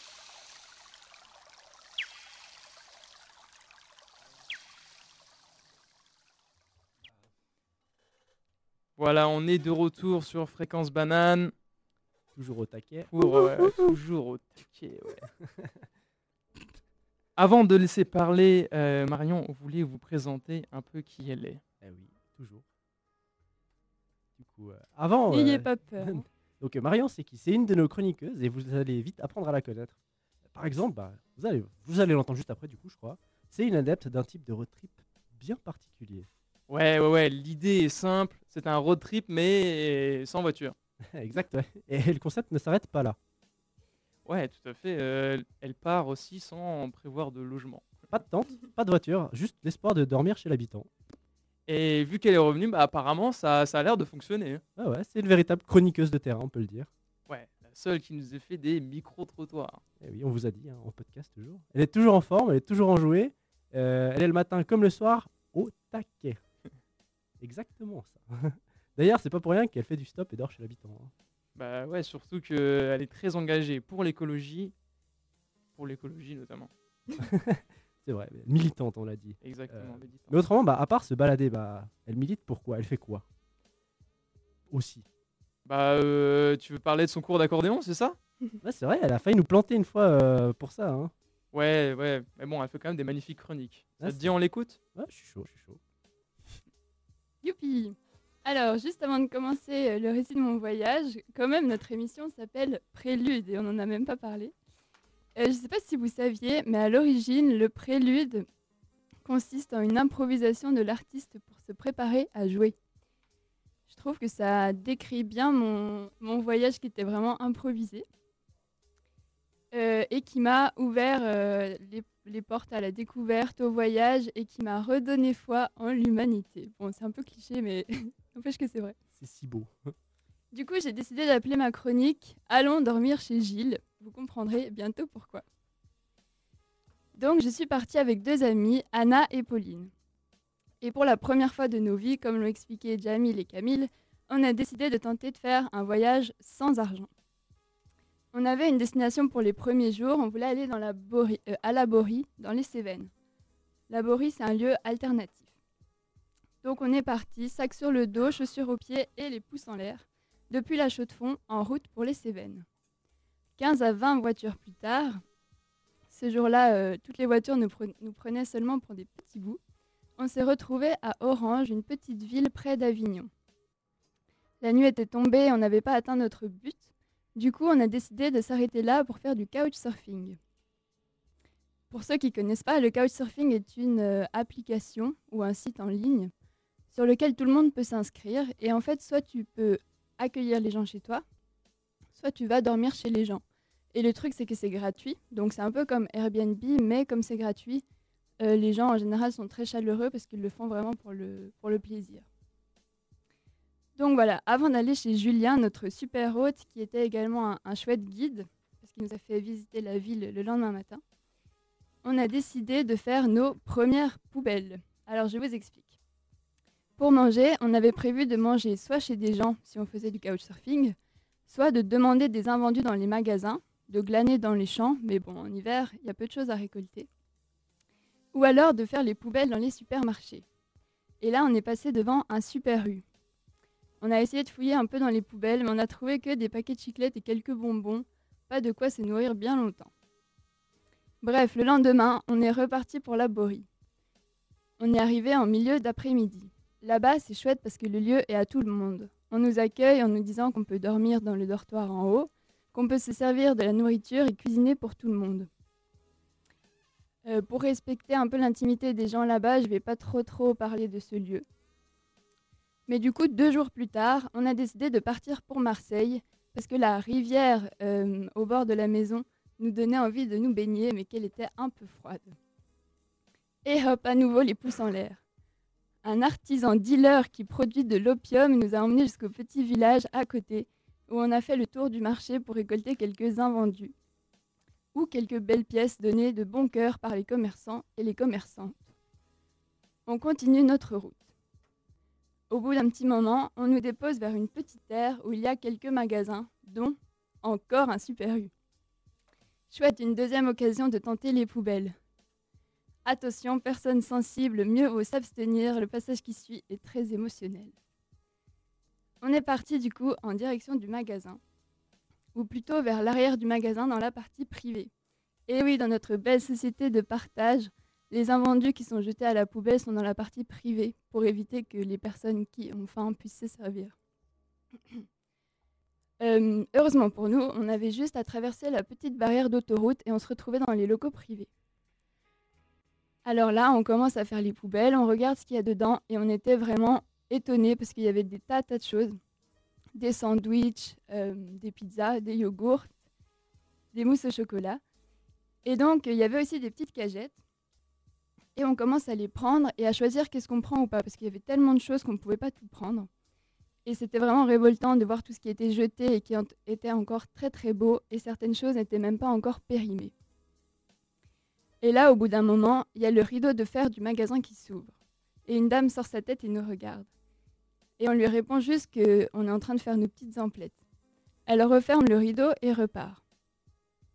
Nous, on continue à, faire, à choisir, à trier, sans se méfier. Au bout d'un moment, on avait à peu près fini et on s'est dit qu'il était temps d'y aller. On avait trois, euh, trois cagettes bien remplies. Et à ce moment-là, le rideau du magasin se réouvre et le patron sort avec un Securitas. Il se met à crier comme si on était les plus grandes délinquantes du monde. Petit rappel, pour nous, c'était normal de pouvoir se servir euh, des invendus qui étaient jetés si on avait besoin de manger. C'est pour ça qu'on était un peu en situation... euh, On se sentait comme si on était dans notre bon droit. Euh, du coup, il commence à nous engueuler, à nous demander de partir. Comme on était prête, on lui dit D'accord, on s'en va. Et là, il nous dit Non, vous partez, mais sans les cagettes. Alors, on commence à discuter. C'était tellement frustrant de s'imaginer laisser les cagettes là alors qu'on avait tout préparé et qu'on avait de quoi se nourrir et nourrir d'autres personnes pendant plusieurs jours qu'on ne voulait pas partir sans. Le, temps, le ton commençait à monter. Et là, soudain, euh, le Securitas nous dit Bon, les filles, ça sert à rien de discuter. Euh, je reprends les cagettes et vous partez. Alors le patron euh, s'en va et le Securitas nous ramène de l'autre côté de la barrière. Et là, il nous dit Ça sert à rien de discuter avec lui, il est vraiment borné. Mais si vous revenez chercher juste les cagettes et que vous faites vite, c'est moi qui vois les caméras de surveillance et je dirai rien et vous pourrez repartir avec. Alors on le remercie et euh, on fait le tour de la barrière pour se retrouver directement en face des poubelles.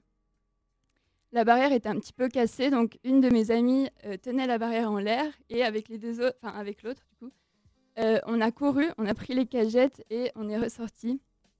Et ensuite on a recommencé à faire du stop du coup. Là, on était assez ému, enfin assez sous l'émotion de ce qui s'était passé. Et donc, on continue à faire du stop un peu en silence, comme pour digérer l'événement. Au bout d'un moment, euh, il y a une voiture qui s'est arrêtée. C'était Pierre qui euh, pouvait nous emmener jusqu'au village d'après, qui s'appelait Vitrolles, pas très loin de Marseille. Donc, on monte et je pense qu'on avait besoin de raconter ce qui s'était passé parce qu'on lui a tout, tout raconté dans les moindres détails. Et là, il nous regarde, et super gentil, il nous dit Bon, les filles, c'est super chouette ce que vous avez fait. Pour la peine, je vous emmène jusqu'à Marseille et je vous fais visiter Marseille. Et du coup, on a passé vraiment tout l'après-midi avec lui. Il nous a fait visiter la ville, nous a emmenés à Notre-Dame de la Garde, euh, nous a emmenés au début des Calanques. Du coup, on a pu voir la mer. Il faisait vraiment grand, grand beau. C'était super chouette. Et surtout, bah, il était super sympa. Et à ce moment-là, je me rappelle que c'était, c'était tout doux et ça redonnait vraiment euh, confiance en les gens que tu peux rencontrer comme ça.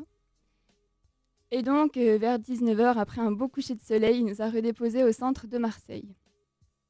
Et là, on avait un nouveau défi. Il fallait qu'on trouve où dormir et assez rapidement si on voulait pas passer la nuit dehors. Donc, on décide d'aller en direction d'un café avec du Wi-Fi, enfin d'en rechercher un, pour pouvoir faire quelques demandes de couchsurfing. Sur le chemin, on croise deux filles et on leur demande si elles connaissent un, un bar ou un café sympa. Elles nous disent qu'elles sont pas du coin, du coup on commence à discuter de leur voyage, de notre voyage, et elles nous donnent leur numéro en nous disant que si on trouve personne, on peut les rappeler et venir dormir chez elles. Elles ont loué un Airbnb jusqu'au lendemain matin et on pourra se serrer sur le canapé. Donc on a fait quelques demandes, mais personne ne nous a répondu. Donc finalement, on est allé dormir chez elles. Euh, Marion et Sandra, elles s'appelaient. C'était très très chouette. Et le lendemain, nouvelle journée. De nouveau, il faisait super beau. Je ne sais pas si vous connaissez Marseille. Oui, un petit peu. Bah, du coup, on a visité un peu le quartier du Panier, on s'est baladé dans le vieux port. Et alors qu'on était près du vieux port, on a rencontré, enfin, on a vu deux personnes qui faisaient de la musique. Alors on s'est arrêté pour écouter, pour danser, pour faire une petite pause. Et euh, là, derrière, il y avait deux personnes qui réparaient leur bateau, deux frères et sœurs, on a appris par la suite. Et euh, on s'est mis à discuter avec eux. Et on a parlé de bateau stop, de voyage, de ce qu'on faisait. Et ils nous ont dit, bah, les filles, on ne peut pas vous héberger, mais vous pouvez aller dormir chez Gilles, d'où le nom de ma. Euh, ils nous ont donné le numéro de Gilles qu'on a appelé. Il nous a dit que ça l'arrangeait pas forcément qu'on aille dormir chez lui ce soir-là, mais il a fait tout un micmac pour que son père aille dormir chez des amis et qu'on puisse euh, dormir sur le canapé. Donc euh, après s'être baigné, parce que quand même on était allé à Marseille pour ça, on est allé chez Gilles, qui euh, était vraiment super gentil et qui avait un très très bel appartement dans le quartier de la Plaine, je crois, ou de la Peine, je sais plus. Et euh, avec une terrasse, un balcon et la vue sur les montagnes et sur la ville. Et voilà, on a, on a passé la soirée chez lui, on a dormi chez lui et le lendemain, on a petit déjeuner avec lui. Et on est reparti en stop et c'était là le dernier jour de notre voyage. Il fallait qu'on rentre en un jour de Marseille à La Chaux-de-Fonds parce qu'une de mes amies avait un rendez-vous chez le dentiste le lendemain matin. Et euh, là, la petite anecdote, c'est que la première personne qui nous a pris en voiture, qui s'appelait Léo, euh, on lui a raconté notre petite euh, escapade à Marseille et on lui a dit qu'on avait dormi chez Gilles. Et pour rigoler, je lui ai demandé Est-ce que tu le connais? Et là, elle nous dit Mais Gilles, qui est grand avec un petit ventre et qui fait du chant polyphonique. Et en fait, il se trouve qu'elle l'avait déjà rencontré à des soirées dansantes et qu'ils avaient dansé ensemble. Et que du coup, elle, le connaissait. Donc Marseille peut paraître petit, mais finalement, euh, pour terminer cette chronique, je vous propose d'écouter un chant polyphonique euh, que nous a fait découvrir Gilles. Que, en fait, ils le mettent euh, au, au moment du carnaval de Marseille quand il brûle Sa Majesté Carnaval. Adzie Pan.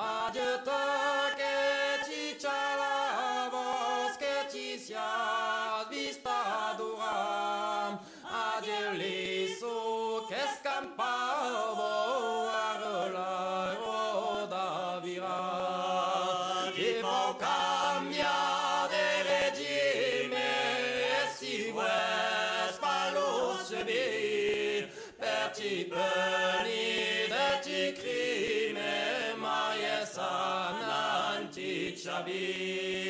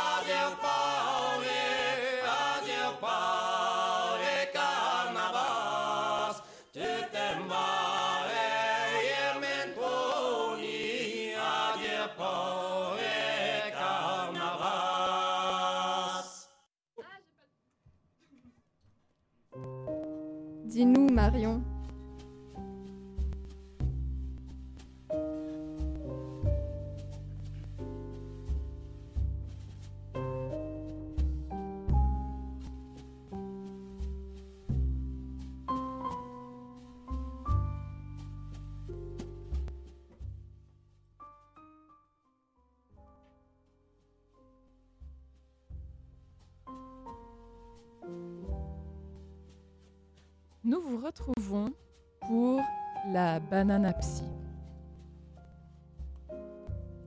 C'est un moment de rencontre, de partage, de profondeur pour celles et ceux qui y sont réunis. Notre mission,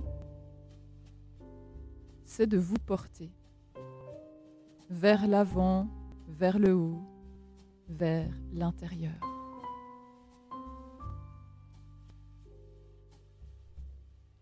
Aujourd'hui, nous accueillons Camille, qui nous fait l'honneur de sa confiance.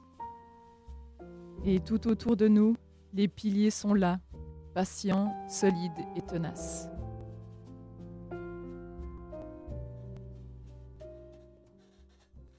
Et bonjour à Camille, merci d'être là. bonjour. Je ne sais pas ce qui m'attend. Et je... nous allons passer un petit bonjour aussi aux différents piliers. Donc aujourd'hui, nous avons la chance d'avoir avec nous Marc Sens, qui est éducateur en foyer pour l'enfance. Bonjour, bonjour tout le monde. Nous avons Marion, psychothérapeute et sociologue. Bonjour à tous et à toutes. Jamil D- DJ Rideau, le célèbre DJ House. Yes, salut, salut. Et Lionel, thérapeute énergéticien réputé pour ses tirages visionnaires. Bonjour, mesdames, messieurs. Donc, je suis ravie de faire votre connaissance à tous et à toutes. Et nous pouvons tous ensemble souhaiter la bienvenue à Camille, notre invitée du jour.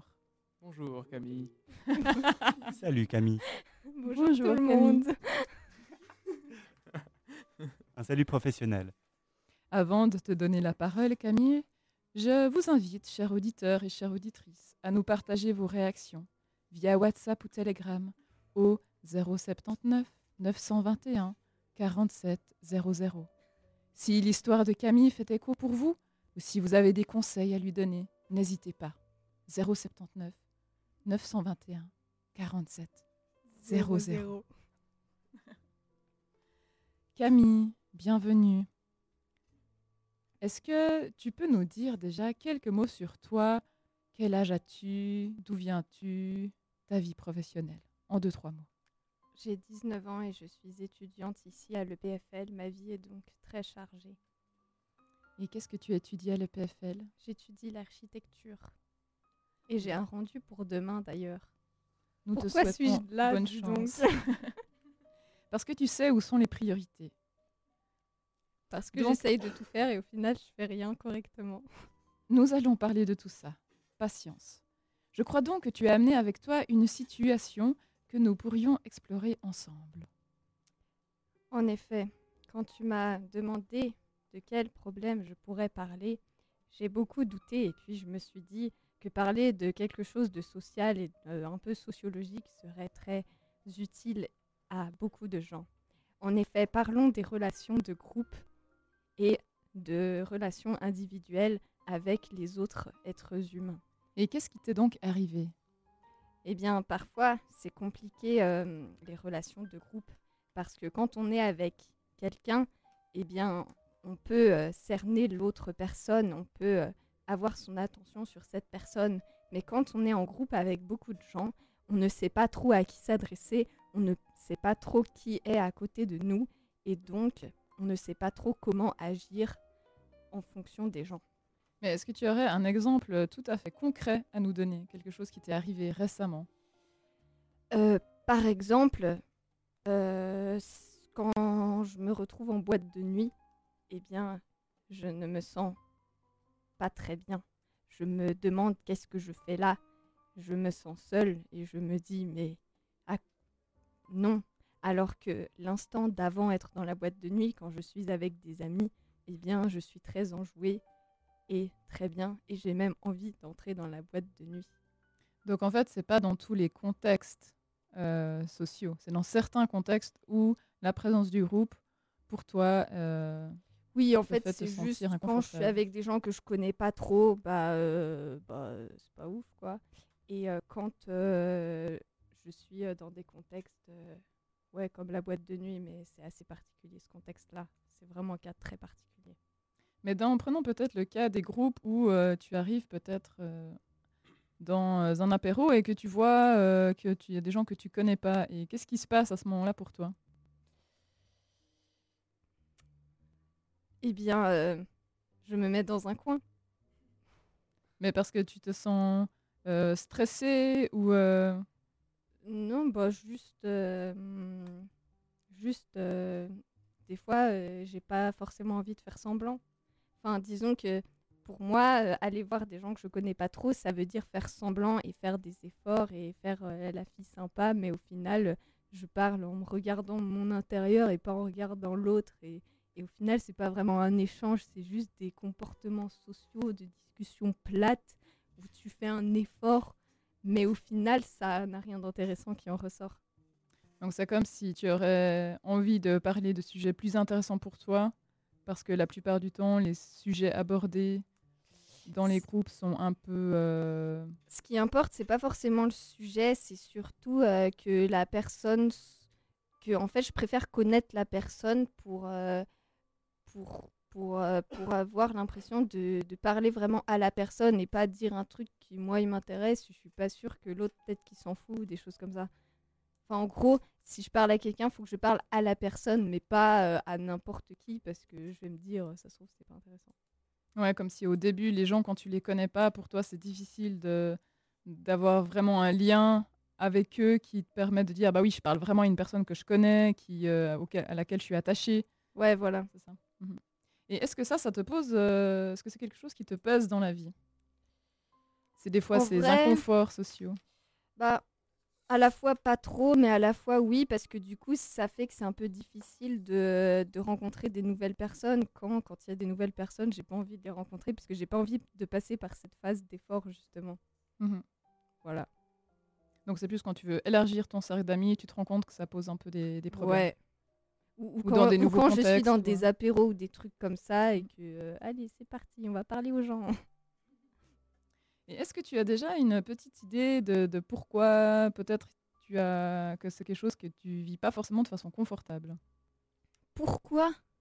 Bah ouais, parce que tout le monde n'a pas cette expérience. Pourquoi c'est la question qu'il faut pas poser? Mais est-ce que tu as parce que justement on a autour de nous euh, des, conseillers euh, très, très spécialisés dans ce genre de thématiques qui vont nous donner justement leur point de vue et puis leur, euh, leur expérience par rapport à ça. Est-ce que toi tu as déjà un peu une piste? Parce que chaque situation bien évidemment est individuelle. Bah, en soi, j'ai déjà dit un peu pourquoi. C'est parce que j'ai pas envie de me parler à moi-même et de. de j'ai pas envie de parler dans le vide et j'ai pas envie de, de faire un effort comme ça. Alors que je me dis que je pourrais faire quelque chose de mieux ailleurs. Enfin, j'en sais rien. Comme s'il y aurait en fait un décalage entre ta vision des choses et puis un peu les normes Ouais, sociales. exactement. Exactement. ça doit être ça, ça doit être ça. Ok.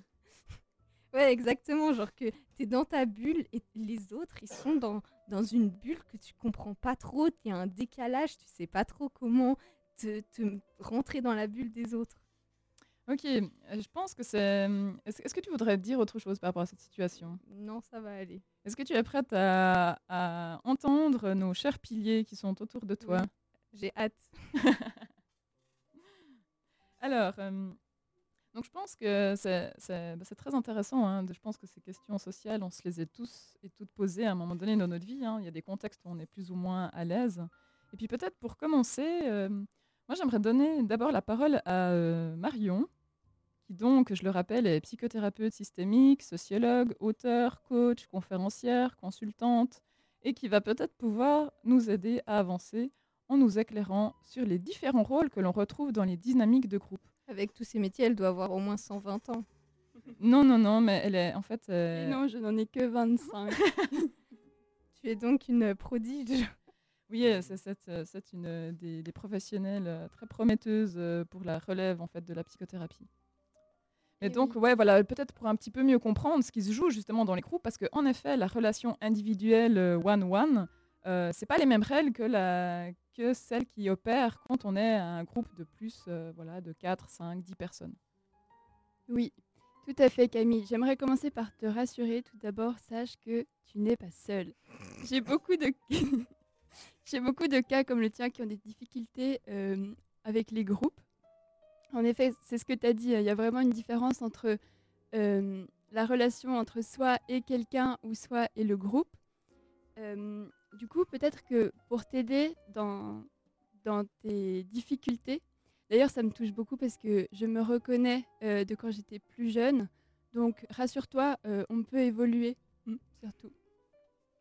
Donc, peut-être pour t'aider, je vais te proposer une grille euh, d'analyse des différentes personnes ou personnalités, ou même les dynamiques qu'on peut retrouver euh, au sein d'un groupe. Donc, euh, pour ça, je m'inspire de Jacques-Antoine Malarevitz, un psychothérapeute français qui a défini cinq rôles principaux dans un groupe. Tout d'abord, le leader. C'est un leader soit désigné, soit autoproclamé. En général, il se concentre. euh, ah oui. Euh, en général, il observe beaucoup et si euh, s'il voit que le groupe marche bien, il va laiss- laisser les choses se produire naturellement. Par contre, s'il voit qu'il y a un peu de peine, il va facilement se mettre en avant et prendre le lead du groupe. Euh, donc voilà. Et ensuite, il va se concentrer sur le processus de création d'une dynamique de groupe et il tente de relier tous les talents avec les personnalités complémentaires.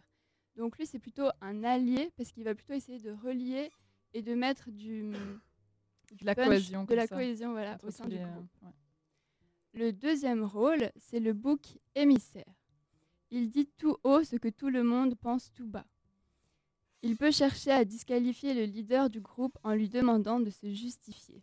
Il adoptera par exemple une position contradictoire par rapport au consensus collectif et, exer- et exercera une influence au sein du groupe. Utilisé à bon escient, ce rôle permet la remise en cause dans le groupe et permettra de trouver ensemble de meilleures solutions. D'ailleurs, ce que je n'ai pas dit au début, c'est qu'analyser ces rôles-là peut être intéressant pour euh, avoir une idée de qui peut être les personnes que tu as en face de toi, mais également pour entrer dans un de ces rôles et euh, t'aider à entrer dans la bulle des autres, comme tu l'as dit tout à l'heure. Ensuite, le séducteur, celui que tu peux souvent croiser en boîte de nuit, par exemple. Euh, il témoigne de la reconnaissance, sincère ou non, envers le leader du groupe. Il cherche du coup à faire alliance avec lui pour s'accaparer aussi pas mal d'attention.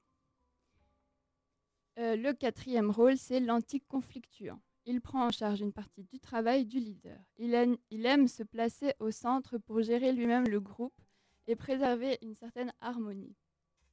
Il apaise les tensions et les conflits et déteste la confrontation. Son action peut mettre, enfin, il peut facilement mettre fin aux discussions contradictoires qui sont pourtant parfois nécessaires. Le leader caché, enfin, est le leader non déclaré du groupe. Il agit caché et discrètement en adoptant un profil bas et observe beaucoup le groupe. Donc il peut paraître au début a priori un peu discret. Tu peux facilement le reconnaître en observant les autres tourner la tête vers lui avant de donner une opinion ou de prendre une décision. Ce leader caché peut être un réel adversaire au leader du groupe ou au contraire un allié indispensable. Voilà, j'espère que cette petite grille d'analyse pourra t'aider. Alors j'ai trouvé ça intéressant, mais après il y a, hum, enfin j'avais entendu parler d'autres rôles qui existent tels que euh, le suiveur, le- l'électron libre, des choses comme ça. Oui, en effet. Euh, Est-ce que toi, tu te positionnes plutôt dans un de... de Alors, euh, Ouais, c'est ça. Est-ce que, tu te reconnais finalement dans, dans un séro Ou bien lequel t'as plus parlé où tu te dis ah ouais ça ressemble un peu à ce que je fais? Franchement, ça dépend des groupes. Il y a des groupes où je prends différents rôles selon dans quel groupe je suis. Mais justement, c'est ça qui est intéressant, c'est qu'en effet, on n'a pas toujours forcément euh, le ça. même rôle. Mais il y a quand même des rôles avec lesquels on est plus à l'aise. Et Euh. puis de, de comprendre aussi quelle fonction du coup on a. Parce que des fois, c'est vrai que les gens qui sont un peu effacés, ils vont se dire ah mais je prends pas ma place et tout ça, alors qu'en fait, ça participe vraiment à l'équilibre des fois du groupe. Oui. Ah, que en on n'a vrai- pas besoin d'être tous des leaders, Ouais, c'est ça. Ouais, exactement, exactement, ça c'est totalement Et- vrai. Je pense que ça peut t'aider de te rappeler que ce sont des rôles et qu'un rôle, on peut facilement le changer. Et que du coup, même si pour le moment, peut-être tu es la, la personne discrète qui reste dans le coin, dans la salle, tu peux essayer des fois d'être le leader, même si peut enfin la leaduse. Même Après, si- j'ai pas forcément envie. Justement, mais juste pour te rendre compte de- des interactions qu'il y a entre les autres et toi quand tu es leaduse, pour euh, trouver après ta, ta propre Ouais. place. Euh, je te propose qu'on demande aussi euh, l'avis à Marc Sens, qui est, qui est, euh, donc éducateur dans un foyer pour enfants. Et puis lui, c'est un fervent adepte d'une technique, euh, d'une technique euh, de psychoéducation pour les enfants. Est-ce que euh, tu peux nous en dire un peu plus? Oui, oui, oui, je peux, évidemment. Euh, la technique, la technique fait intervenir une, une Donc, peluche. Ça s'appelle les kimochi. Voilà, donc c'est des peluches en fait euh, qui ont différents caractères, qui ont un peu différents designs. Donc euh, oui, ce kimochi peut apparaître sous différentes formes. Euh, On en a une avec nous d'ailleurs. Il a, il a apporté son studio, kimochi. Nous Voilà. avons euh, un kimochi, un kimochi qui a une tête un petit peu de, de panda. Avec une Le oreille nuage. qui pendouille. Et euh, la particularité de ce kimochi, c'est que elle a deux têtes.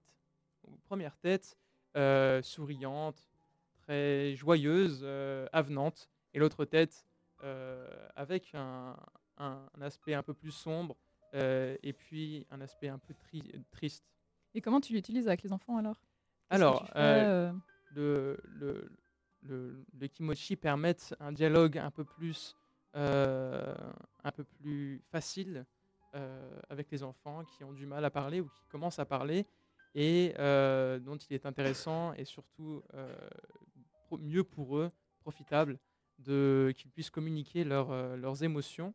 Donc ils le font par le biais de cette, euh, de cette peluche. Oui, parce qu'en effet, en fait, dans là, je peux le voir parce que je manipule la peluche. hein, c'est qu'on peut voir qu'elle a comme un kangourou une petite poche dans le ventre et qu'en fait dedans il y a des Mignon. petits, des petits coussins comme ça avec justement le nom des, des émotions. Et du coup, ben, selon comment on peut créer des histoires un peu avec ça, je crois. hein.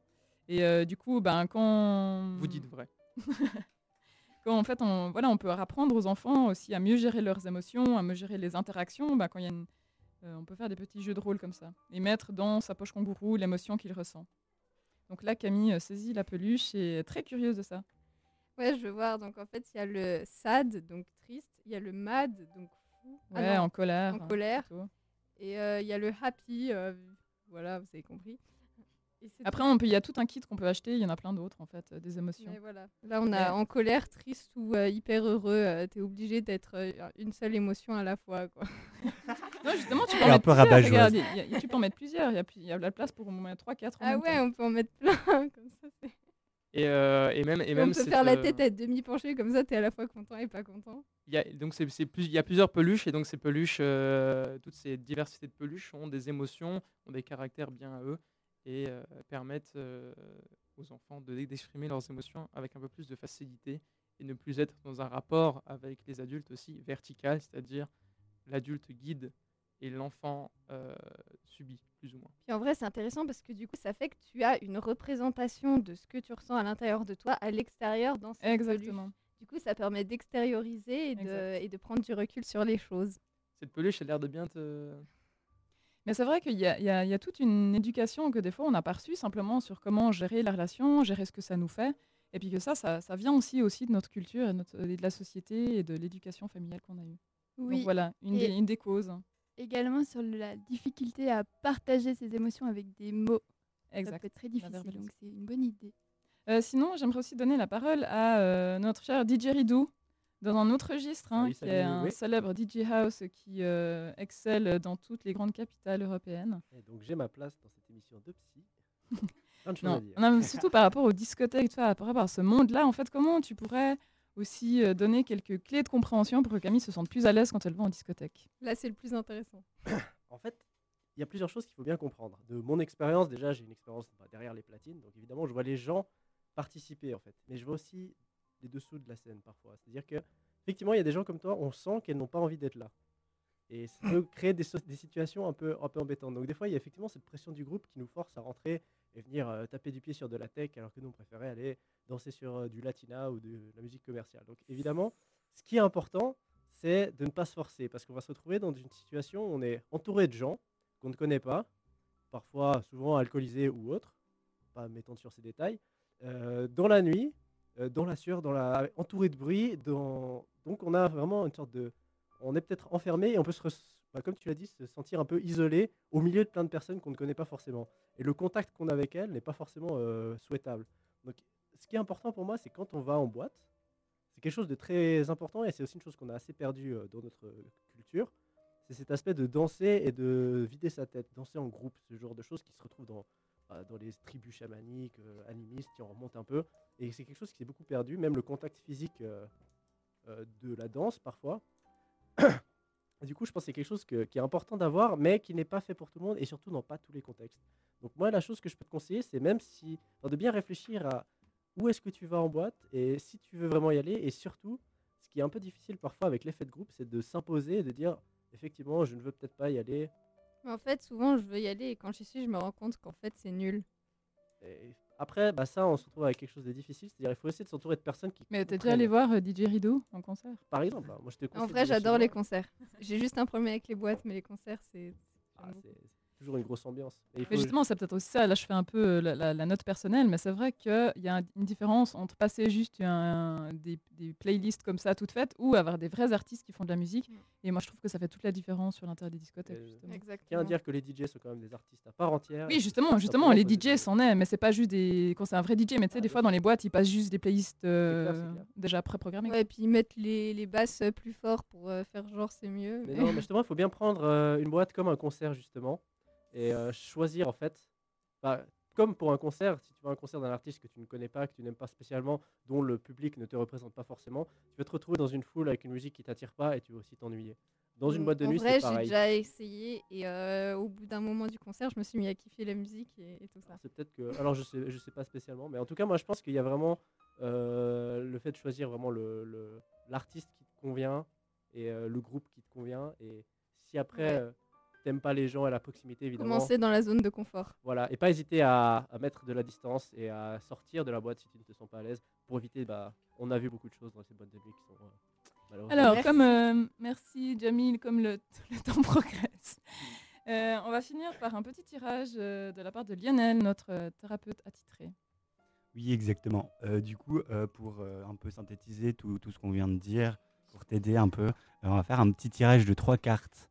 Et euh, on va commencer direct par la première carte qui va symboliser du coup euh, ton, ton, ta charge du passé. Qu'est-ce qui, qu'est-ce qui se garde de ton passé qui, qui t'empêche de se sentir bien dans le, dans le groupe? Donc, euh, seulement une carte pour l'instant. Donc, les deux autres, tu peux les remettre dans le paquet. Alors, Camille a tiré La mission de vie. la mission de vie. Alors moi, j'interprète ça comme, comme si par ton passé, tu t'étais mis dans une sorte de quête personnelle qui, t'aurait peut-être mis un peu en décalage avec le groupe, qui t'aurait mis dès, ton enfance, en fait, un peu à, côté du groupe. Et que du coup, c'est peut-être ça qui te, qui te un peu entre deux, euh, deux forces en toi. Peut-être une qui veut se sentir intégrée au groupe et l'autre qui voudrait plus euh, peut-être euh, être à part du groupe, être, être seul. Et du coup, ce serait peut-être quelque chose qui te retient dans, dans ta vie sociale. Maintenant, on va passer à ta situation actuelle. Donc, tire une deuxième carte. La force. La force.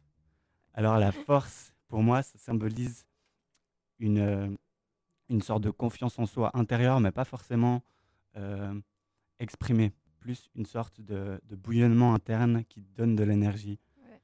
Et euh, pour lier ça à, à ta vie sociale, euh, euh, bah, je saurais pas vraiment quoi dire en fait. C'est peut-être toi qui va qui l'interprète d'une certaine manière. Je sais pas, t'as une idée? Bah, d'en profiter, euh, d'utiliser cette force euh, pour être honnête et peut-être plus être expressif Ouais, ok. pour accomplir, pour être comme quand je suis seule mais avec les gens. Ah et super, pour associer les- l'antipode de la mission de vie avec la force. super, ok. Alors comme tu le dis, je vois ça comme comme si c'était un outil que tu t'étais fait pour justement essayer de, de de trouver une solution à ton problème. Et maintenant la dernière carte qui sera le dénouement. Et c'est le repos. Le repos, ok. Alors, euh, moi, je vois ça, c'est un message très fort, comme quoi, euh, bah, faut peut-être pas te forcer, en fait. faut juste euh, prendre sur toi, des fois, te, Ouais. te laisser du temps, de la place, de l'espace dans le groupe. Ouais. Et euh, bah, des fois, c'est peut-être la seule solution, hein, se mettre à part pour mieux revenir. Comme ça, on aura dit tout et son contraire, c'est parfait. Voilà. Merci à toutes et à tous. Un moment très enrichissant. On espère, Camille, que ça t'aidera à avancer un petit peu euh, Merci sur cette beaucoup. thématique. Bonne suite, chers Camille. Et puis, ben, de façon générale, on arrive au terme de ces deux heures euh, du show Larsen avec toute l'équipe. Donc, euh, ben, on se réjouit de vous retrouver très bientôt, donc mardi soir euh, entre 17 et 19 h Et puis, euh, sinon, vous nous retrouvez tous les mardis, euh, soit le matin, soit en fin de journée. Merci beaucoup de nous avoir écoutés. Merci à tous, c'était cool. Et on À laisse l'antenne au suivant pour le bananaton. Exactement, Et ça ça continue. continue, normalement. le Ça banane. On continue. essaie d'avoir 24 heures, 48 heures avec l'antenne de Genève, d'émissions quasiment non-stop. Donc euh, restez avec nous, il y a toujours de l'activité. Soyez vifs. À- à la prochaine.